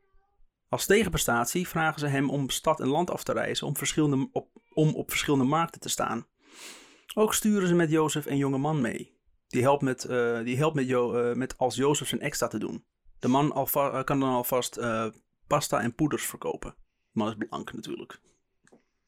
Ik, ben, eh, ik heb een beetje wantrouwen naar het bedrijf toe. Zo van, nee, eh, jij, jij blijft dan het gezicht, zeg Ja. maar. Maar we sturen wel even iemand anders mee die heel goed gaat kijken Ja, wat leer jij hem alles doet. en zo. En, Ja. en Ja. eh, wat is precies het natuurgeheim van het zwarte ras? Als Ja, je dat het liefst in boekvorm wilt. eh. Hij begint wel te merken dat er nu wat eh, minder afname is. Hm. Al die jaren met zijn tandpasta de weg op. Heeft ervoor gezorgd dat Nederlanders zijn wondermiddel zijn gaan namaken. Ja. Dat krijg je Ik wilde zeggen, want ik bedoel, ik weet dat zeker in Duitsland er op dit moment heel erg veel vraag is naar spierwitte tanden. naar zuiver, zuivere wet. zuiver witte tanden. Baba Yaba. Ah. Het geheim van het Arische ras. Klinkt toch raar? Ik weet Ja. het niet, eh, Hitler. Ik weet het niet. Ja, dat gaat heel goed werken. Het volk is door de educatieve sessies van dokter Sylvester, want zo noemde hij zich tegenwoordig. Ja, lekker. Hij was geen dokter. maar dit is lange tijd Dr. hoe Sylvester. daadwerkelijke dokters ook gewoon, zeg maar, Ja. zeg maar in de 19e en de 18e eeuw, zeg maar, ja, ik ben nu een dokter. Oké. Dokter Ik heb, Sylvester. oh, wil jij me opereren? Dokter Ja. Utker. Ja. dokter Utker, ja. Dr. Pepper. Dokter Pepper. Dokter Snuls. Dokter As van Oud. Oké, genoeg met de doktoren. Dr. Dokter Harderwijk. Ja. Vert- eh, met de sessie van dokter Sylvester vertrouwd geraakt met het tweemaal daags poetsen van de tanden. Dat heeft de fabrieken aangetrokken die aan de lopende band tandpasta's produceren. Tegen prijzen waar Jozef niet tegenop kan eh, boksen. Ja, massaproductie. Als dan ook nog Nederland met zijn gulden van de goudstandaard afstapt. En daarmee de gulden minder waard wordt, heeft Jozef een, Jozef een probleem met het importeren van zijn goederen. Hij moet meer guldens betalen voor dezelfde spullen. Hij moet zo snel mogelijk van zijn voorraad afkomen. Eh, en denkt dat de zaterdagmarkt in Amsterdam hem die oplossing gaat bieden. Hij is er inmiddels al een tijd niet meer geweest. Amsterdam. De stad die hem gewaardeerd heeft. Ja. Ja, here we Waar go. het zo goed gaat. Gewaardeerd Here gevoel go. De plek waar hij zich gerespecteerd voelt. Precies, Waar waar, hij, zijn, racisme bestaat. waar hij zijn vrouw heeft ontmoet. En waar Remy net heeft gezegd dat er geen enkele adder onder het glas zit. Precies. Er Remy. komt geen twist, had hij Oh, gezegd. Ik neem even een grote slok thee, terwijl je de volgende zin zegt. Maar Amsterdam is een tikkeltje veranderd. Nee. Nee. Stom verbaasd. Spittek van Tim erbij. Er is ten eerste een nieuwe politiecommissaris, een Versteeg, die de burgemeester van Amsterdam zo onder druk heeft gezet om alle, quote, negerclubs te sluiten. Plekken als eh, de Negro Palace en de, de Negro Kit Kat Club. Zo heten ze ook echt? Zo dat heet, hun ze naam? ook, dat, zo heet ze ook echt, ja. De Negro Palace. ja de, nou, de Negro Kit Kat Club. Ja, want de de- Kit Kat Club, dat zegt me iets. Dus die is waarschijnlijk later doorgegaan zonder, zonder dat eerste woord van de naam. Ja, zonder, Wat ik dat, snap. ja, zonder dat ding wat ik quote, wat jij niet hier kan zeggen. Nee. Plekken waar Jozef graag kwam aan het einde van een dag om te genieten van jazzmuziek en een borrel. Die zijn allemaal gesloten. Versteeg omschreef deze clubs als, quote, negerholen, waar het zwarte gevaar welig tiert en die een zeer slechte invloed uitoefenen op de stad. Ware poelen des verderfs zijn het. Ik weet niet waar ik nu... ik weet niet wat ik nu moet voelen. Of ik nu eh, eh, blij moet zijn dat ik toch gelijk had dat Remy eh, een twist achter de hand had. Maar daar gewoon even 20 minuten mee wachten. Of dat ik dit gewoon heel kut vind. Ik denk dat laatste. Ik vind het gewoon weer heel kut. De minister van Binnenlandse Zaken deed ook nog een duit in het zakje. Hij adviseerde alle burgemeesters in Nederland om al het zwarte personeel van de negro-clubs te ontslaan. Hij baseerde dit op, quote, ernstige klachten die waren binnengekomen over de onzedelijke gedragingen van negers. Ja, dag. Dus hij wil dat al, al het zwarte personeel van de negro-clubs worden ontslagen. We, we willen, al, we willen zuiver blanke negro-clubs. Ja, blanke negro-clubs. Alleen maar... En misschien hier en daar een paar roodharigen, maar niet meer. Niet veel kleurenvariatie graag. Ah, Jozef verkoopt in Amsterdam nog het gros van zijn keelpastilles en tandpasta. Genoeg om kiet te draaien. En nog een, en nog een, mm, een klein beetje meer. Terug in Hengelo laat hij zijn handelsonderneming op 20 april 1938 failliet verklaren door de rechtbank. Mm. Hij moet eh, snel iets eh, bedenken om te kunnen overleven. Godverdomme. En hij is dan... Hij is, overleven wordt inderdaad, het is eind hij is jaren nu 30. 48. Hij is nu 48 jaar. Ik, ik, ik zat ook te bedenken zo van, oh, is die misschien binnenkort overleden van ouderdom? 18, dat gun ik hem bijna. 1890 is hij geboren, dus hij heeft nog even. Hij, eh, ja. Daarom eh, gaat hij in de konijnen werken. Oh. Oké. Heeft hij eerder gedaan, immers. Zijn goede vriend Mathies, die had het leren kennen in Antwerpen, had hem het villen van konijnen destijds nog geleerd. Dus vanuit huis draait hij onder zijn mentelnaam, want zijn naam ook gewoon niet, want daaronder staat hij inmiddels bekend, een huidenfabriek. Mensen konden bij hem dieren afleveren, levend of dood, die, eh, die hij dan van het jasje zou ontdoen. Mental Rabbit. Dit kwam helemaal eh, mooi uit, zo rond de feestdagen. Omdat men dan een konijn zou willen eten, maar niet het ontvellen wilde doen. Flappy. kon gratis door Jozef dit laten uitvoeren. Het enige wat hij ervoor terugvroeg, is dat hij de huid mocht houden. Dit is natuurlijk fucking, bond. dit is fucking slim. Want hij Ja. gaat huiden verkopen. Ja. En hij zegt dus tegen dorpen, eh, dorpelingen of mensen die in de buurt wonen. Jij wilt een konijn eten met, met kerst. Ik haal dit huidje wel ervan af. Ja. Ja. Hoef jij dat niet te doen? weg. Ja. En weet je, dat is toch... En heb je nou, heb je nou een konijnenhuis? Ik vraag er niks voor. Het enige wat ik voor vraag is dat ik het huidje mag houden. Dat is, dat is de deal. Maar haalde die alleen de huid ervan af? Of, of veelde die, dus haalde die ook de organen eruit? Organen eruit Gewoon zo. zodat het Ja. eetbaar was. Ja. ja. Hij plaatst hiervoor een grote advertentie in de krant. En binnen no time heeft hij, eh, heeft hij een berg aan huiden. Die hij met een bakfiets door heel Hengelo heen verkoopt. Knijnen hazenvellen, roept hij dan. Best prijs. Hij neemt eh, zelf ook alles aan. Het interesseert hem niet wat, hem, wat je hem aanbiedt. Dus al snel heeft Jozef een verzameling van konijnen, hazen, koeien, paarden, schapen, geiten. Jezus, een paardvillen ook trouwens. Gewoon over ze bezig, toch? Oh, oh. Ik heb Red Dead Redemption 2 gespeeld. Nou, als je zo'n beest moet, eh, moet vellen. Oh. Nou, dat is toch een paar druk op de knop. Dat Ja. is eh, een dikke anderhalve seconde Ja. inderdaad, ja. Bunzingen, Ah. steenmarters, boommarters, Uiteraard. hermelijn, wezels, visotters, eekhoorns, Ik dacht heel even dat je vissen ging zeggen. Vishuiden. het geheim van het zwarte ras. Wie wil er zo'n jas? Visotter, eekhoorns en ook kattenvellen. Ja, ik dacht al, komen er nog huisdieren voorbij inderdaad. Maar is er, is er vraag naar al die huiden? En dat hij gaat gewoon zeg maar over Hij straat... had, hij had die vraag. Huiden nodig. Alles waar een vel aan zit is welkom. Dus zelfs een glas warme melk.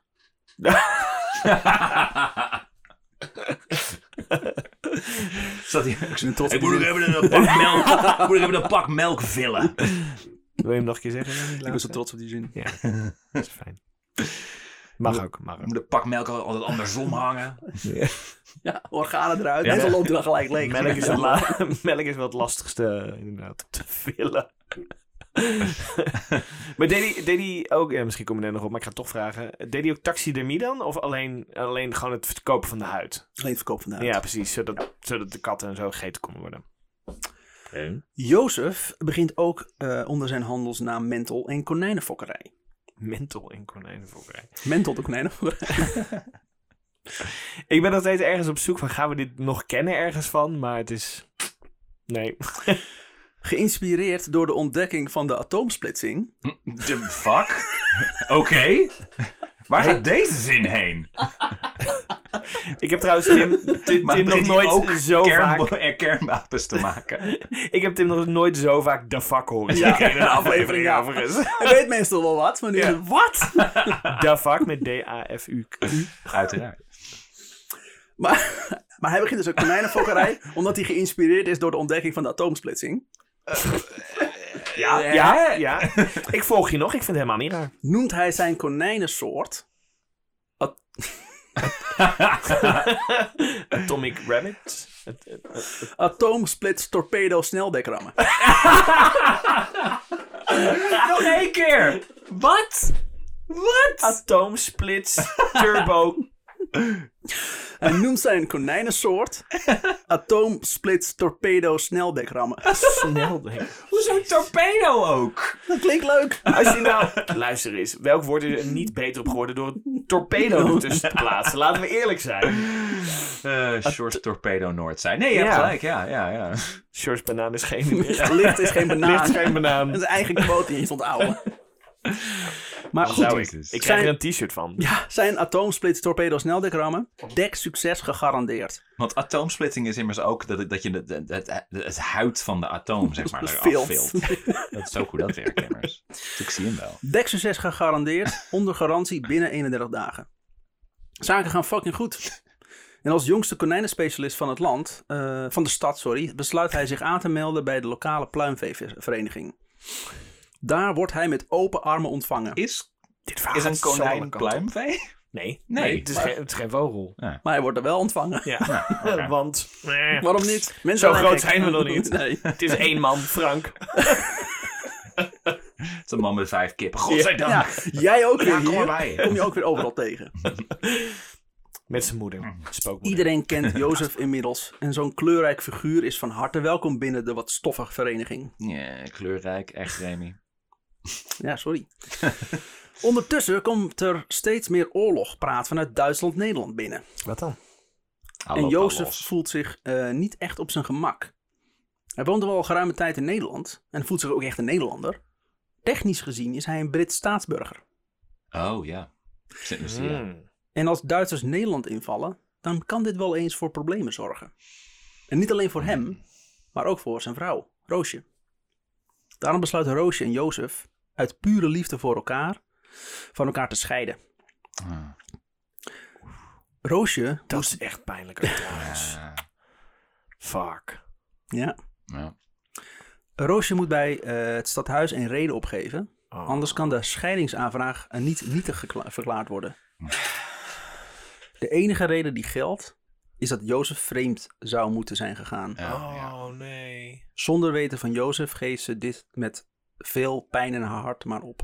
Oh, Ja. dit is echt heel zielig.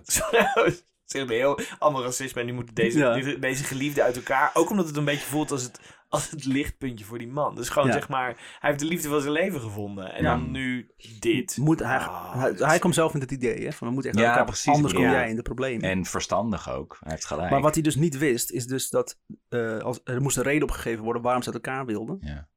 En als enige reden was het eigenlijk, eh, wat geldig was, was dat Jozef vreemd gegaan Ja. dan moet. Dus dat geeft zij op. Ja. Maar dat eh, vertelt zij, kan ze niet vertellen aan Jozef. Het lukt haar gewoon niet. Nee. Hmm. Als dat maar geen roddel wordt. nee. 10 mei 1940. Hmm. De Nederlandse katoenspinnerij bestaat 75 jaar. En dat is het enige wat er in dat jaar is gebeurd. Einde podcast. Of op die dag.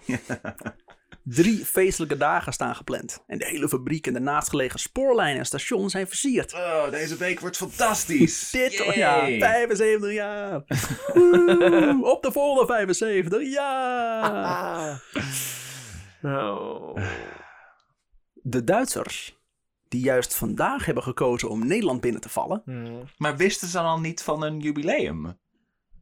Hebben ze daar helemaal geen rekening mee Ik denk dat ze dat wel wisten. Daarom Ja, vielen ze Nederland binnen. uiteraard. Ja, zo zijn ze. Zo zijn ze. Gaan even party crashen. Nemen gelijk het hele land mee. Project X. Volgens mij is dat feestje daar. Ja. Ik ben gek op feestjes. Op- Facebook allemaal geklikt dat ze zouden gaan. Ja, de uitnodiging stond op, op Ja, publiekelijk. precies. Project X Hengelo. De Duitsers, die juist vandaag hebben gekozen om Nederland binnen te vallen, denken bij het passeren van de fabriek dat zij met feestelijkheden worden onthaald. Komt namelijk omdat DJ Timur dat beloofd had. Ja. Dit wordt een makkie, denken de Duitsers. We will be hailed as liberators. Oh. De Tweede Wereldoorlog betekent in eerste instantie nog niet zoveel voor Jozef. Ja, hij woont nu ergens anders om de schijn hoog te houden dat hij en Roosje uit elkaar zijn. Maar overdag handelt hij nog steeds in Huiden en fietst hij nog steeds de hele stad door. Op de verschillende plekken komt hij nu Duitse soldaten tegen. Eh, die weten niet wat ze zien. Als de soldaten en vervolgens een officier, eh, er, er vervolgens een officier bij halen, wordt het wat serieuzer en wordt eh, Jozef staande gehouden. Als hij weer eens om de, wordt Jozef staande gehouden als hij weer eens om de hoek komt fietsen. Hmm. Wat zal, dat hier? Waar sind sie? Kut, denkt Jozef. Maar hij blijft rustig. In een vloeiend Duits en met een grote glimlach antwoordt hij... Ik mijn, ben naam, mental. ja, mijn naam is Mentel. Ja. Ik, fok, ik fok konijnen en handel in vellen en huiden. Und Licht ist kein Banane. I fuck rabbits. Ja. Ik voelde die grap ook maken. en, eh, dus hij zegt, eh, mijn naam is Mentel, ik fok konijnen en handel in vellen en huiden. En eh, wie ben jij eigenlijk als ik vragen mag? Wij hebben ook heel veel met huiden. En vooral de kleuren. Vinden wij heel belangrijk. ja. Jozef ziet de soldaten en officier denken, quote, die neger spreekt nog Duits ook. Ze besluiten dat hij mag doorfietsen. Oh. Ze waren nog niet zo... eh, Ze wisten niet wat er mee aan Ja. moest Nee, eigenlijk. ja, ze hadden, ze hadden niet verwacht dat ze in fucking Hengelo een zwarte man Ja, die ook nog Duits sprak. We hebben hier geen protocol voor. Ja. En die konijnenhuiden Ja. verkoopt. Ja, Wat? wat gebeurt hier? Daar hebben we, dat hebben we niet in onze protocollen staan. Nee. We moeten nieuwe protocollen schrijven. Op een dag krijgt Jozef het bericht dat iedereen met een Brits of Frans paspoort zich moet komen melden op het politiebureau. Ja. Jozef, die geen andere mogelijkheid ziet om niet te gaan, komt dus zich braaf melden. Hij was dus bang als hij niet ging, dat een Ja. roosje zou worden opgepakt. Ja. Eén minuut voor elf, piekfijn gekleed, zoals hij er altijd uitzag. Hij wordt vriendelijk onthaald door de bode.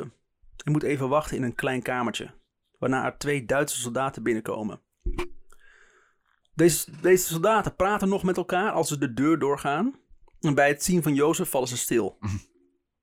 Hadden we niet verwacht. Ze kijken elkaar aan en staren vervolgens naar Jozef. Dit is gewoon een film. Sorry hoor.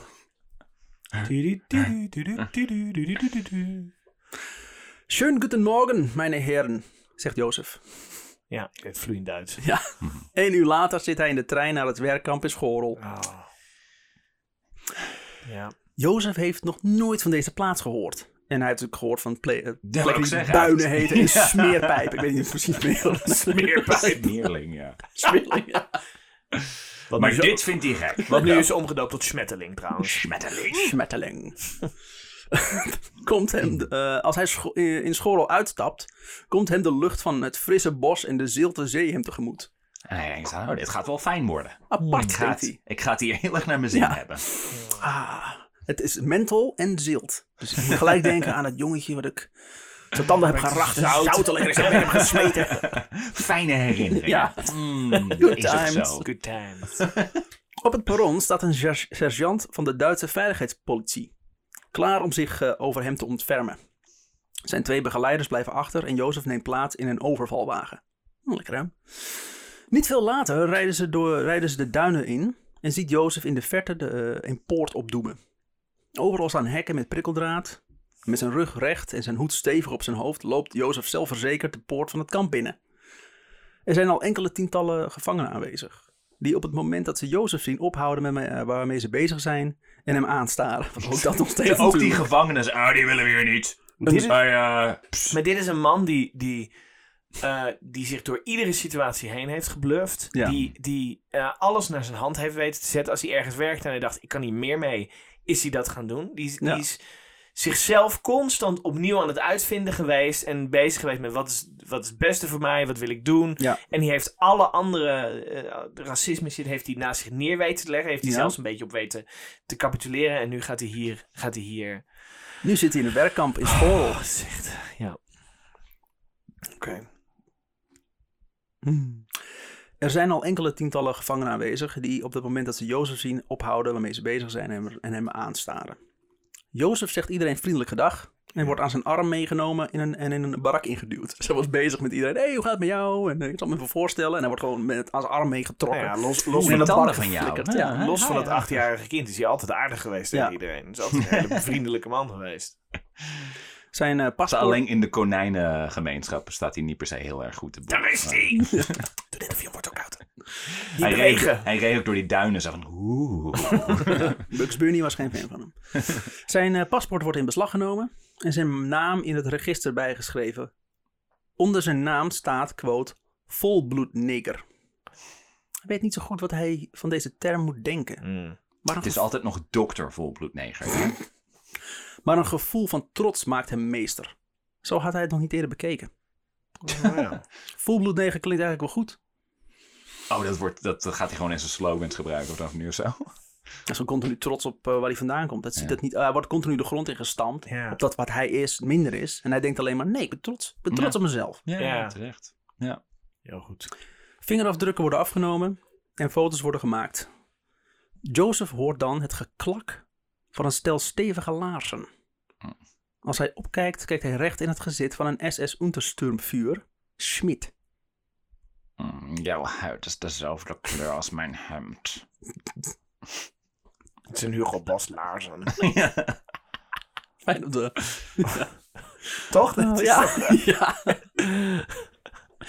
Dus eh Jozef stelt zich voor wie hij is, wat hij doet. Hij vraagt aan Schmidt of hij misschien zijn zakmes terug mag, wat hem is afgenomen.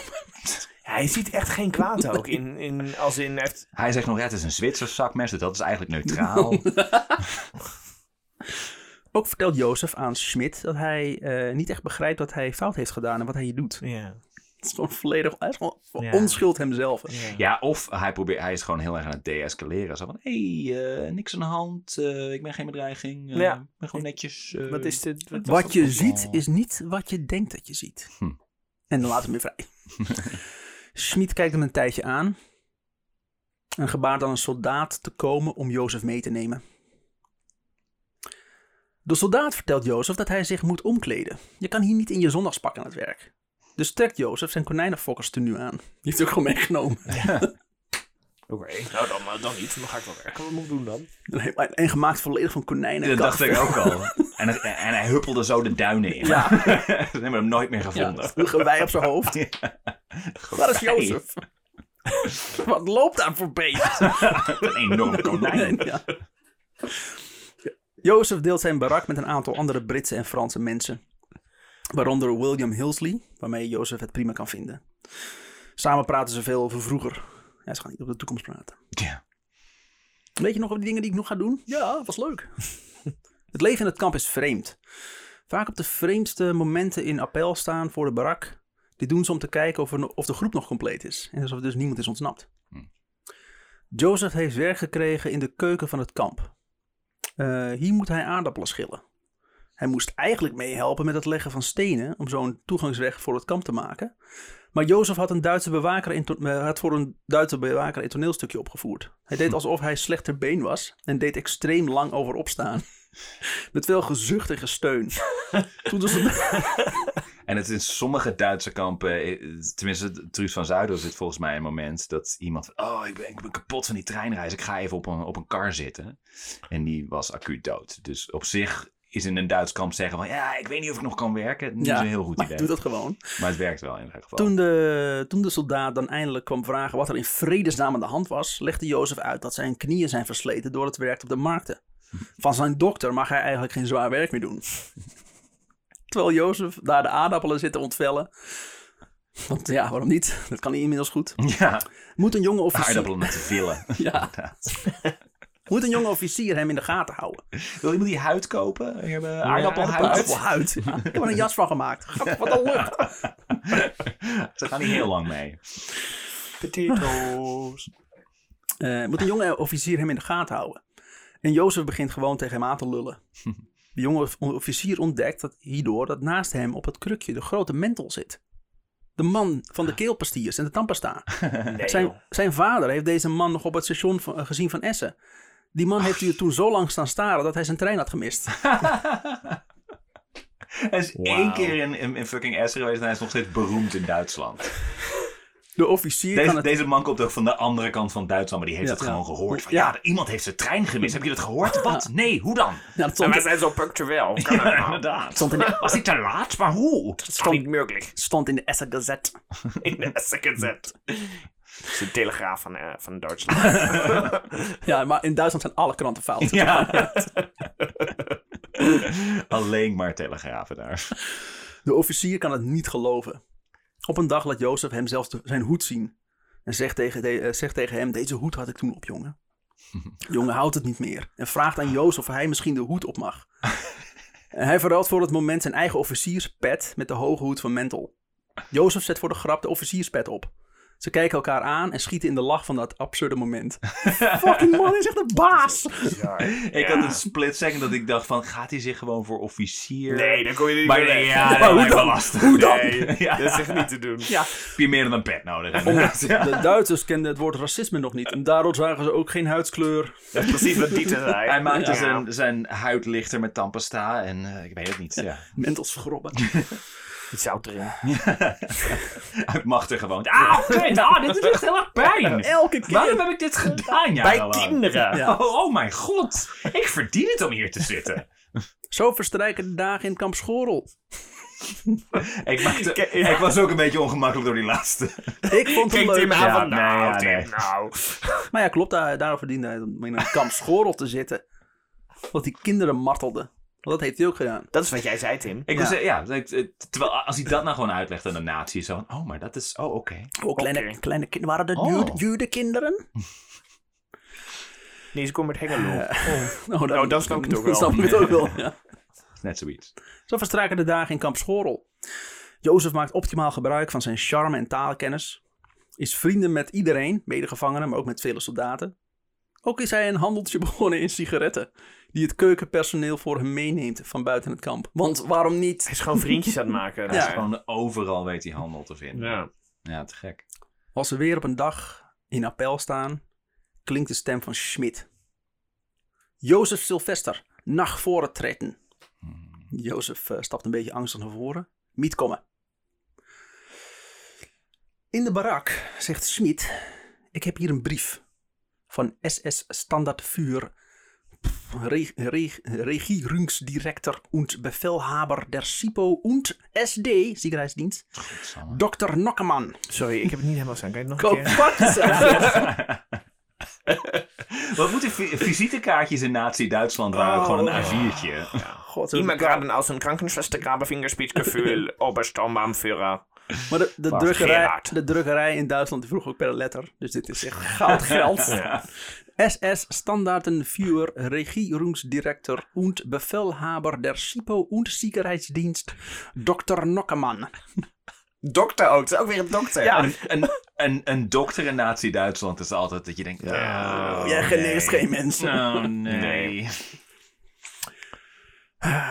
U bent met onmiddellijke ingang ontslagen uit uw gevangenschap. Wat? Oh, Sorry. want, want we hebben iets wel. veel ergers bedacht. Ja. Oh, het wordt natuurlijk erger. Nee, u Remy. bent met onmiddellijke Ja, ingang nee, nee. Fuck jou, Remy. Vertel verder. Beste ontslag ooit. Jozef is totaal verrast. Ja. Terug in de barak aangekomen, staren zijn medegevangenen hem aan. Tegen hen zegt hij, ik, eh, ik ben vrijgelaten, ik mag naar huis. Iedereen begint spontaan te applaudisseren. Jozef geeft iedereen eh, één voor één een hand. En wenst ze verder nog veel geluk en sterkte toe in dit kampschorrel. Kleedt zich om, loopt in zijn beste kleding met een soldaat de poort uit. Maar achter hem hoort hij iemand aankomen rennen. Mentel, Mentel, Herr Sylvester. Jozef draait zich om en ziet hoe de jonge officier naar hem toe komt rennen. Met onder, zijn, vergist. met onder zijn arm de hoge hoed die hij was vergeten. Ah. Oh. Dus die, die aardappel, eh, Ja. man, Ja, ja. die komt... Deze hoed nog vergeten, meneer Die Sylvester? aardappeleter. Ja. Tabé. Meneer Sylvester ook. Ja, Ja. meneer Sylvester, ja. Ja. Herr Sylvester. Daarna loopt Jozef met rechte rug de vrijheid tegemoet. ja, wij zitten... Shorts en ik zitten allemaal... Ik zit heel gespannen te luisteren. Elk moment kan de Ja. val dichtslaan. Ja. In eh, Hengelo aangekomen moet hij zich melden bij het politiebureau. En daar wordt alles in orde gemaakt. Hij zal, daar, hij zal niet meer worden aangehouden door de Duitsers. En mag gewoon een normaal leven leiden. Wat? The fuck, inderdaad. Met een Q, ja. Maar Dat zie je weer. is er, een, is er een soort Ja. van deal met de Engelsen? eh, ja, Ja, Remy doet het. Ik weet het niet, maar ik ga het zo meteen toch vertellen. Nou, vertel. Maar de zaken... eh, sorry. En hoe betrouwbaar is het dan? Van, Je wordt niet meer aangehouden. Je weet ook gewoon ja, het is... mm. Ja, want je, want je zegt van, ik kwam aan in Eng- Hengelo en ik moest zich melden bij de politie. En ik zag, ik zag helemaal voor ze zo van, oh ja, eh, wij hebben nog wel een werkkamp voor jou. Ja, we hebben Ja, is pak hem! Ja, weer terug. Ja. Dan blijft hij in een soort van feedback loop eh, tussen Kampschorrel en Hengelo. eh. Nee, we moeten hier niet eruit. in mijn kamp geen zwarte mensen. Eh, maar hij mag een, normaal, een zo normaal mogelijk leven leiden. Zo normaal, zo normaal als dat kan natuurlijk. Want de Ja. Duitsers beginnen steeds meer te verbieden. Het volkslied wordt verboden. En de Nederlandse vlag ook. Gebouwen worden gevorderd om Het soldaten... volkslied werd verboden, is niet heel erg. Nee, dat was, werd ook niet gezongen toen. Dus. Nee. Om solda- eh, gebouwen worden gevorderd om soldaten in te kwartieren. Maar de zaken voor Jozef gaan zoals altijd eigenlijk gewoon goed. Jozef is gewoon ge- een geboren verkoper. En is onderdrukking wel gewend. Komen we er nog achter waarom die is vrijgelaten? Nee, onbekend. The fuck? Het laat hem niet Heel zeer. maf dit. Ik ga, ze, ik ga deze aflevering terugluisteren. Ga ik tellen hoe vaak Tim de fuck zegt. Ja, maar-. Het wordt zijn shirt ook. Dat via zijn broek gaat het gewoon verder over zijn sokken heen. Wauw. Eh, Jozef is gewoon een, ge- eh, een geboren verkoper. En is onderdrukking wel gewend. Het laat hem niet tegenhouden om zijn doelen te bereiken. Want ja, dat, dat, dat maakt hij al zijn hele leven mee. Ja. Ja, oké. December is als gebruikelijk een topmaand voor de firma Mental. Uit het hele land komen er klanten naar de Brugstraat om hun konijn te laten slachten. Wie zelf geen konijn heeft, maar wel eentje wilt, eh, eentje wilt eten, kan er eentje komen kopen uit de voorraad. Na de feestdagen is de portemonnee van Roosje goed gevuld. Wel wordt het steeds moeilijker om aan stro en voedsel te komen. Zijn ze wel weer... Ze zijn niet getrouwd, maar ze zijn wel weer samen. Ja, maar ze, ze zijn niet getrouwd, maar ze zijn altijd samen. Ja, het is gewoon... Op, op En desnoods, niet, maar- desnoods zou je nog kunnen denken dat, eh, dat dan eh, Jozef een soort van hulp van Roosje zou kunnen zijn voor het aangezicht van Oh, eh, ja, de menigte. Dat is een beetje het, de Die façade die ze. Ja. opwerpen. Ehm, eh, het wordt steeds moeilijker om aan stro en voedsel te komen. Steeds meer gaat op de bon. Maar Jozef ziet het eigenlijk als een uitdaging. Hij kent precies de wegen om toch aan alle dingen te komen die ze nodig hebben. Hij praat met iedereen, loopt brutaal op mensen af en ruikt op afstand waar handel in zit. Maar op een dag gaat het bijna mis. Hij fietst met een bakfiets door de straat. Of door de stad. Op zoek naar alles wat eetbaar is voor zijn konijnen. Voor zijn konijnen Niet voor hemzelf. Hongerwinter. Nee, maar konijnen die hebben slecht. hij fietst vanuit de Beekstraat de hoek om. naar de Brugstraat en ziet in de verte een legerjeep voor het huis staan. Aangekomen bij het huis ziet hij eh, dat er een aantal reclameborden van hem in de jeep liggen. De Duitsers vonden dat er jodenuitdrukkingen op de borden stonden en oorlogstaal. Hè? Het waren de borden waarop Jozefs konijnensoort stond. De atoomsplits Oh. torpedo, torpedo sneldekram. Ja, nou, daar hebben ze op zich een punt. Zo, Dit hebben- is duidelijk codetaal. zo hebben Yoda ook heel lang bekend gestaan. Ja. Inderdaad. Als eh, atoomsplits, konijnen, turbo, snel, booster. Ja, maar dat, als je joden in huis had om te laten onderduiken, dan heb je altijd een bordje in je raam. Daarop stond atoomsplits eh Ja. torpedo sneldekram. Ja. Zo wist, het, zo, wist het, zo wist het verzet dat je daar joden had zitten. Met behulp van de buren wordt het opstootje gesust. Maar de angst zit er goed in. Als Nederland dan eindelijk wordt bevrijd, beginnen Jozef en zijn vrouw een handel als wasseretten. Soldaten konden bij hen hun soldatentenu wassen, zodat ze fris verder konden strijden. Hier verdienen ze ook weer goed geld mee. Hij wint gewoon elke keer. Ja. Maar hij is, we zijn de hele oorlog nu al door. Ja, hij ja. heeft gewoon... Hij heeft even in een werkkamp gezeten en daarna gewoon prima. Hij heeft Ja. gewoon lekker verdiend en Bizar. heel maf. Ja, ik denk, laat niet, er waren wel meer dingen in de oorlog. Om niet te zeggen... Hengelo is dat bijvoorbeeld van- helemaal plat, helemaal plat gebombardeerd. Dat heeft hij ook nog meegemaakt. Ja. Maar en we hebben de Tweede Wereldoorlog geneuzel, kennen we nou wel. Eh, gedoe, Duitsers. eh, eh, ja. Moest jullie echt ellende nog even, Maar ik even heb- willen horen? Ga je Truus van Zuiden Ja. luisteren? En ik heb nog een ander leuk verhaal over de Tweede Wereldoorlog. Nou, meerdere eigenlijk. Nou, er eentje Hey wat grappig is, want ik, eh, als je dat zo zegt, dan geloof ik niet dat het een leuk verhaal is. Is dat gek? Ja, ja dat is Oh. wel gek, ja. Oh. Ik heb gewoon mijn best gedaan om er heel veel Duitsers in te schrijven. Jozef en eh, Roosje verhuizen naar een groter pand. Maar eigenlijk worden ze gedwongen, want de gemeente heeft de grond waar hun huis staat nodig om een weg aan te leggen. Hm. Ze krijgen er wel een goede som geld voor. En door toeval krijgt Jozef een tip dat er aan de pand van de, eh, aan de Javastraat eh, te koop staat. Voor weinig geld. Van het geld dat overblijft koopt Jozef zijn eerste auto. Een grote rode Amerikaanse Ford pick-up truck. Zo'n eentje met een grote laadklep. Ja, Hoeft hij niet meer te fietsen. nice. Maar eh, de Javastraat staat helemaal niet te springen op een nieuwe buurtbewoners. Een zwarte man en een vrouw die eerst getrouwd waren en nu gescheiden, maar toch bij elkaar wonen. Dat is maar vreemd. Het is fijn dat, eh, het is fijn dat we zoveel hebben geleerd van de Tweede Wereldoorlog Ja. die net voorbij is. Mm. Vreemdelingen! Jij ziet er anders uit. Vreemdelingen, hij woont al iets van tien jaar in die stad. Ja. Ja, en blijkbaar is hij heel bekend. Ja. Ook. Wat een leuke combinatie met wonen. Ja. Nee. Ik heb liever een windmolen in mijn tuin Turbo staan. konijnen. Dat is maar vreemd. En dan ook nog die exotische handel in huiden en andere rotzooi. Hm. In een eh, petitie van Nederland vragen, iets hun, van zeggen. vragen hun nieuwe buren aan de gemeente om de koop te annuleren. Maar dit blijkt helemaal niet mogelijk. Le- leuk, oh leuk, doen we niks mee. Ja. Naarmate de tijd verstrijkt worden Jozefs fietstochten korter. Op een dag keert hij tijdens een tocht eh, om en gaat naar huis. Hij voelt zich niet lekker. Een aantal dagen la eh, al, al, al een eh, aantal dagen niet. Grieperig, verkouden en kortademig. Hij neemt een knecht aan, een van S. Aan, eh, die hem helpt op de zaak. Voor als hij het niet meer redt. Ook begint eh, Hengelo met een scheef oog naar Jozef te kijken. De hele stad heeft nog steeds last van de gevolgen van de oorlog. Maar dat lijkt bij Jozef wel voor de wind te gaan.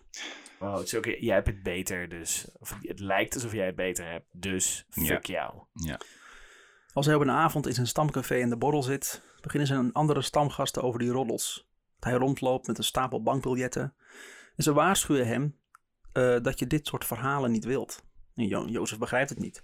Ik heb toch jarenlang gewerkt voor het geld. Dan mag ik er toch af en toe eh, daarvan leven. Ja.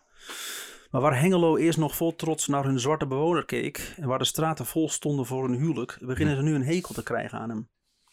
Als Jozef thuiskomt en alles uitlegt aan Roosje, antwoordt zij: oh, Dat verklaart ook het briefje wat ik eh, vanochtend in de bus vond. Wat? Quote. Wanneer er, Dit wordt gezellig. wanneer er een gek is in Hengelo, dan ben jij het wel. Wanneer er een gek is in Hengelo, dan ben jij dat wel. Een behoorlijk opgevoede Nederlander doet zulk idioot gedrag niet. En ze hebben groot gelijk als ze in Amerika dat soort negers ophangt. Oh. Want ze hebben, jou, ze hebben nog vergeten jou op te hangen. Wie, eh, wie je ook vraagt, maar voor de grootste idioot word je versleten. In de, in, ho- in de hoop dat je gauw mocht stikken. Een van je vriendinnen. Einde brief. Nogmaals, net na de Tweede Wereldoorlog, hè? Ja, maar het, en, Je zou denken... en het is een grijs verhaal. Het is geen wit verhaal. Dus dit eindigt niet leuk. en de Remy die kijkt zo van... Ja, kom je wel achter. Jozef voelt zich in de eerste maanden van 19... Weet je, weet je nog toen licht geen banaan was? Dat Nou, was leuk, Dat hè? was een leuk moment. Wil je er naar terug nog? Licht is geen banaan. nou, kom maar op met de. Jozef voelt zich in de eerste maanden van 1955 zwakker en zwakker worden. Zijn conditie holt achteruit. In april wordt hij met klachten opgenomen in het ziekenhuis. Op 22 mei 1955 overleed Jozef Sylvester op 64-jarige leeftijd. Met zijn roosje naast hem aan het bed, zijn hand vasthoudend. De begrafenis wordt in gesloten kring gehouden. De handelsnaam Mentel wordt overgenomen door Roosje. En deze zal nog 20 jaar een begrip blijven in Nederland. Roosje is een bijzonder intelligente zakenvrouw. Ze hertrouwt nooit. Er is maar één man in haar leven en dat is die van Jozef. Dat is Jozef. Op 22 september 1976 komt er een einde aan het leven van Roosje. Zij laat alles na aan hun steun en toeverlaat van S. De knecht die Jozef nog had aangenomen. Ja. Die is nu in één klap miljonair. Zo. In 2016 brengt het Overijsselse theater Youngmans een musical uit over Jozef, genaamd Mental, met in de hoofdrol Aquasi. Oh, Ah. joh. Ha. En die Young Ones ken ik wel. Oh ja? Ja. Oh, nou, bij deze. In september 2017 onthult de burgemeester van Hengelo, Sander Schelberg, een herinneringsbank in het centrum van Hengelo. Met daarop de beeltenis van Mental en Roosje. Gemaakt door de Arnhemse beeldend kunstenaar Karel Lanters. Einde verhaal. Ah, nou, viel op zich nog Ik wou mee. het zeggen, ik was echt even bang van, oh, er gaat echt nog iets Niemand heel heftigs huilt. gebeuren met, eh met, eh met Jozef. Niemand houdt, dat is de maatste aan. Ja. Wauw. Ik, eh, Ja, oh, ik heb echt enorm, enorm respect voor deze man. Ja, Jozef Sylvester, de man die tandpasta en tandheelkunde geïntroduceerd heeft in Nederland. onverwoestbaar. Ja. Uit Ja, Saint vent Lucia. ook nog een keer. Naïef. Hoe is die in godsnaam uit dat werkkamp gekomen? Zou die iemand hebben afgekocht of wat dan ook? Ik bedoel, het, het is dus niet bekend, maar... Iemand heeft, hem, iemand heeft hem geholpen, maar niemand weet wie. Hoeveel- Ik, ik denk zelf dat eh, misschien Dieter op een of andere manier te horen heeft gekregen dat hij vast zat. En hij, is- hij is wel Duitser. Dus hij is misschien via, via eh, contacten dat weten te regelen. Ik, Maar hij is die- Duits maar- en ik kennen elkaar allemaal. Nee, maar ja, goed. eh, hij heeft misschien wel familie die wel eh, eh, in de, aan de foute kant blijft, zit. dit blijft gissen. Want ja, ik- zie er je, is je geen- kan ook Ja. denken dat die, dat die die hem met, met zijn hoed eh, had gewisseld, dat hij daar, eh, dat hij die connectie had met vader of weet ik veel. Maar dat, nogmaals, Ja. dat is allemaal gissen, je hebt ge- geen idee. Inderdaad. Maar ik, ik, ik vind het echt, eh, wat, een- wat een vent. Dat is Ja. Wat een verhaal, hè? Die is echt, echt overal is die, is die geweest. Ja. Echt ondernemerschaps in, in hart, Hart en en- ziel. En is Ja. hij gewoon gaan, gaan... Hij is maar gewoon doorgegaan. En af en toe wat naïef naar mensen toe. Maar daardoor ook wel weer... Is hij ook wel weer, weer ver gekomen. En, eh, Hij heeft ook geen moment, eh, het is geen moment gerept over eh, vluchten het land uit. Wel, hij heeft, Nee. en bij de, bij de bezetting had hij eerst zoiets van, nou, er verandert niet zoveel. Ik eh, verkoop nog steeds best wel goed, dus eh, bah.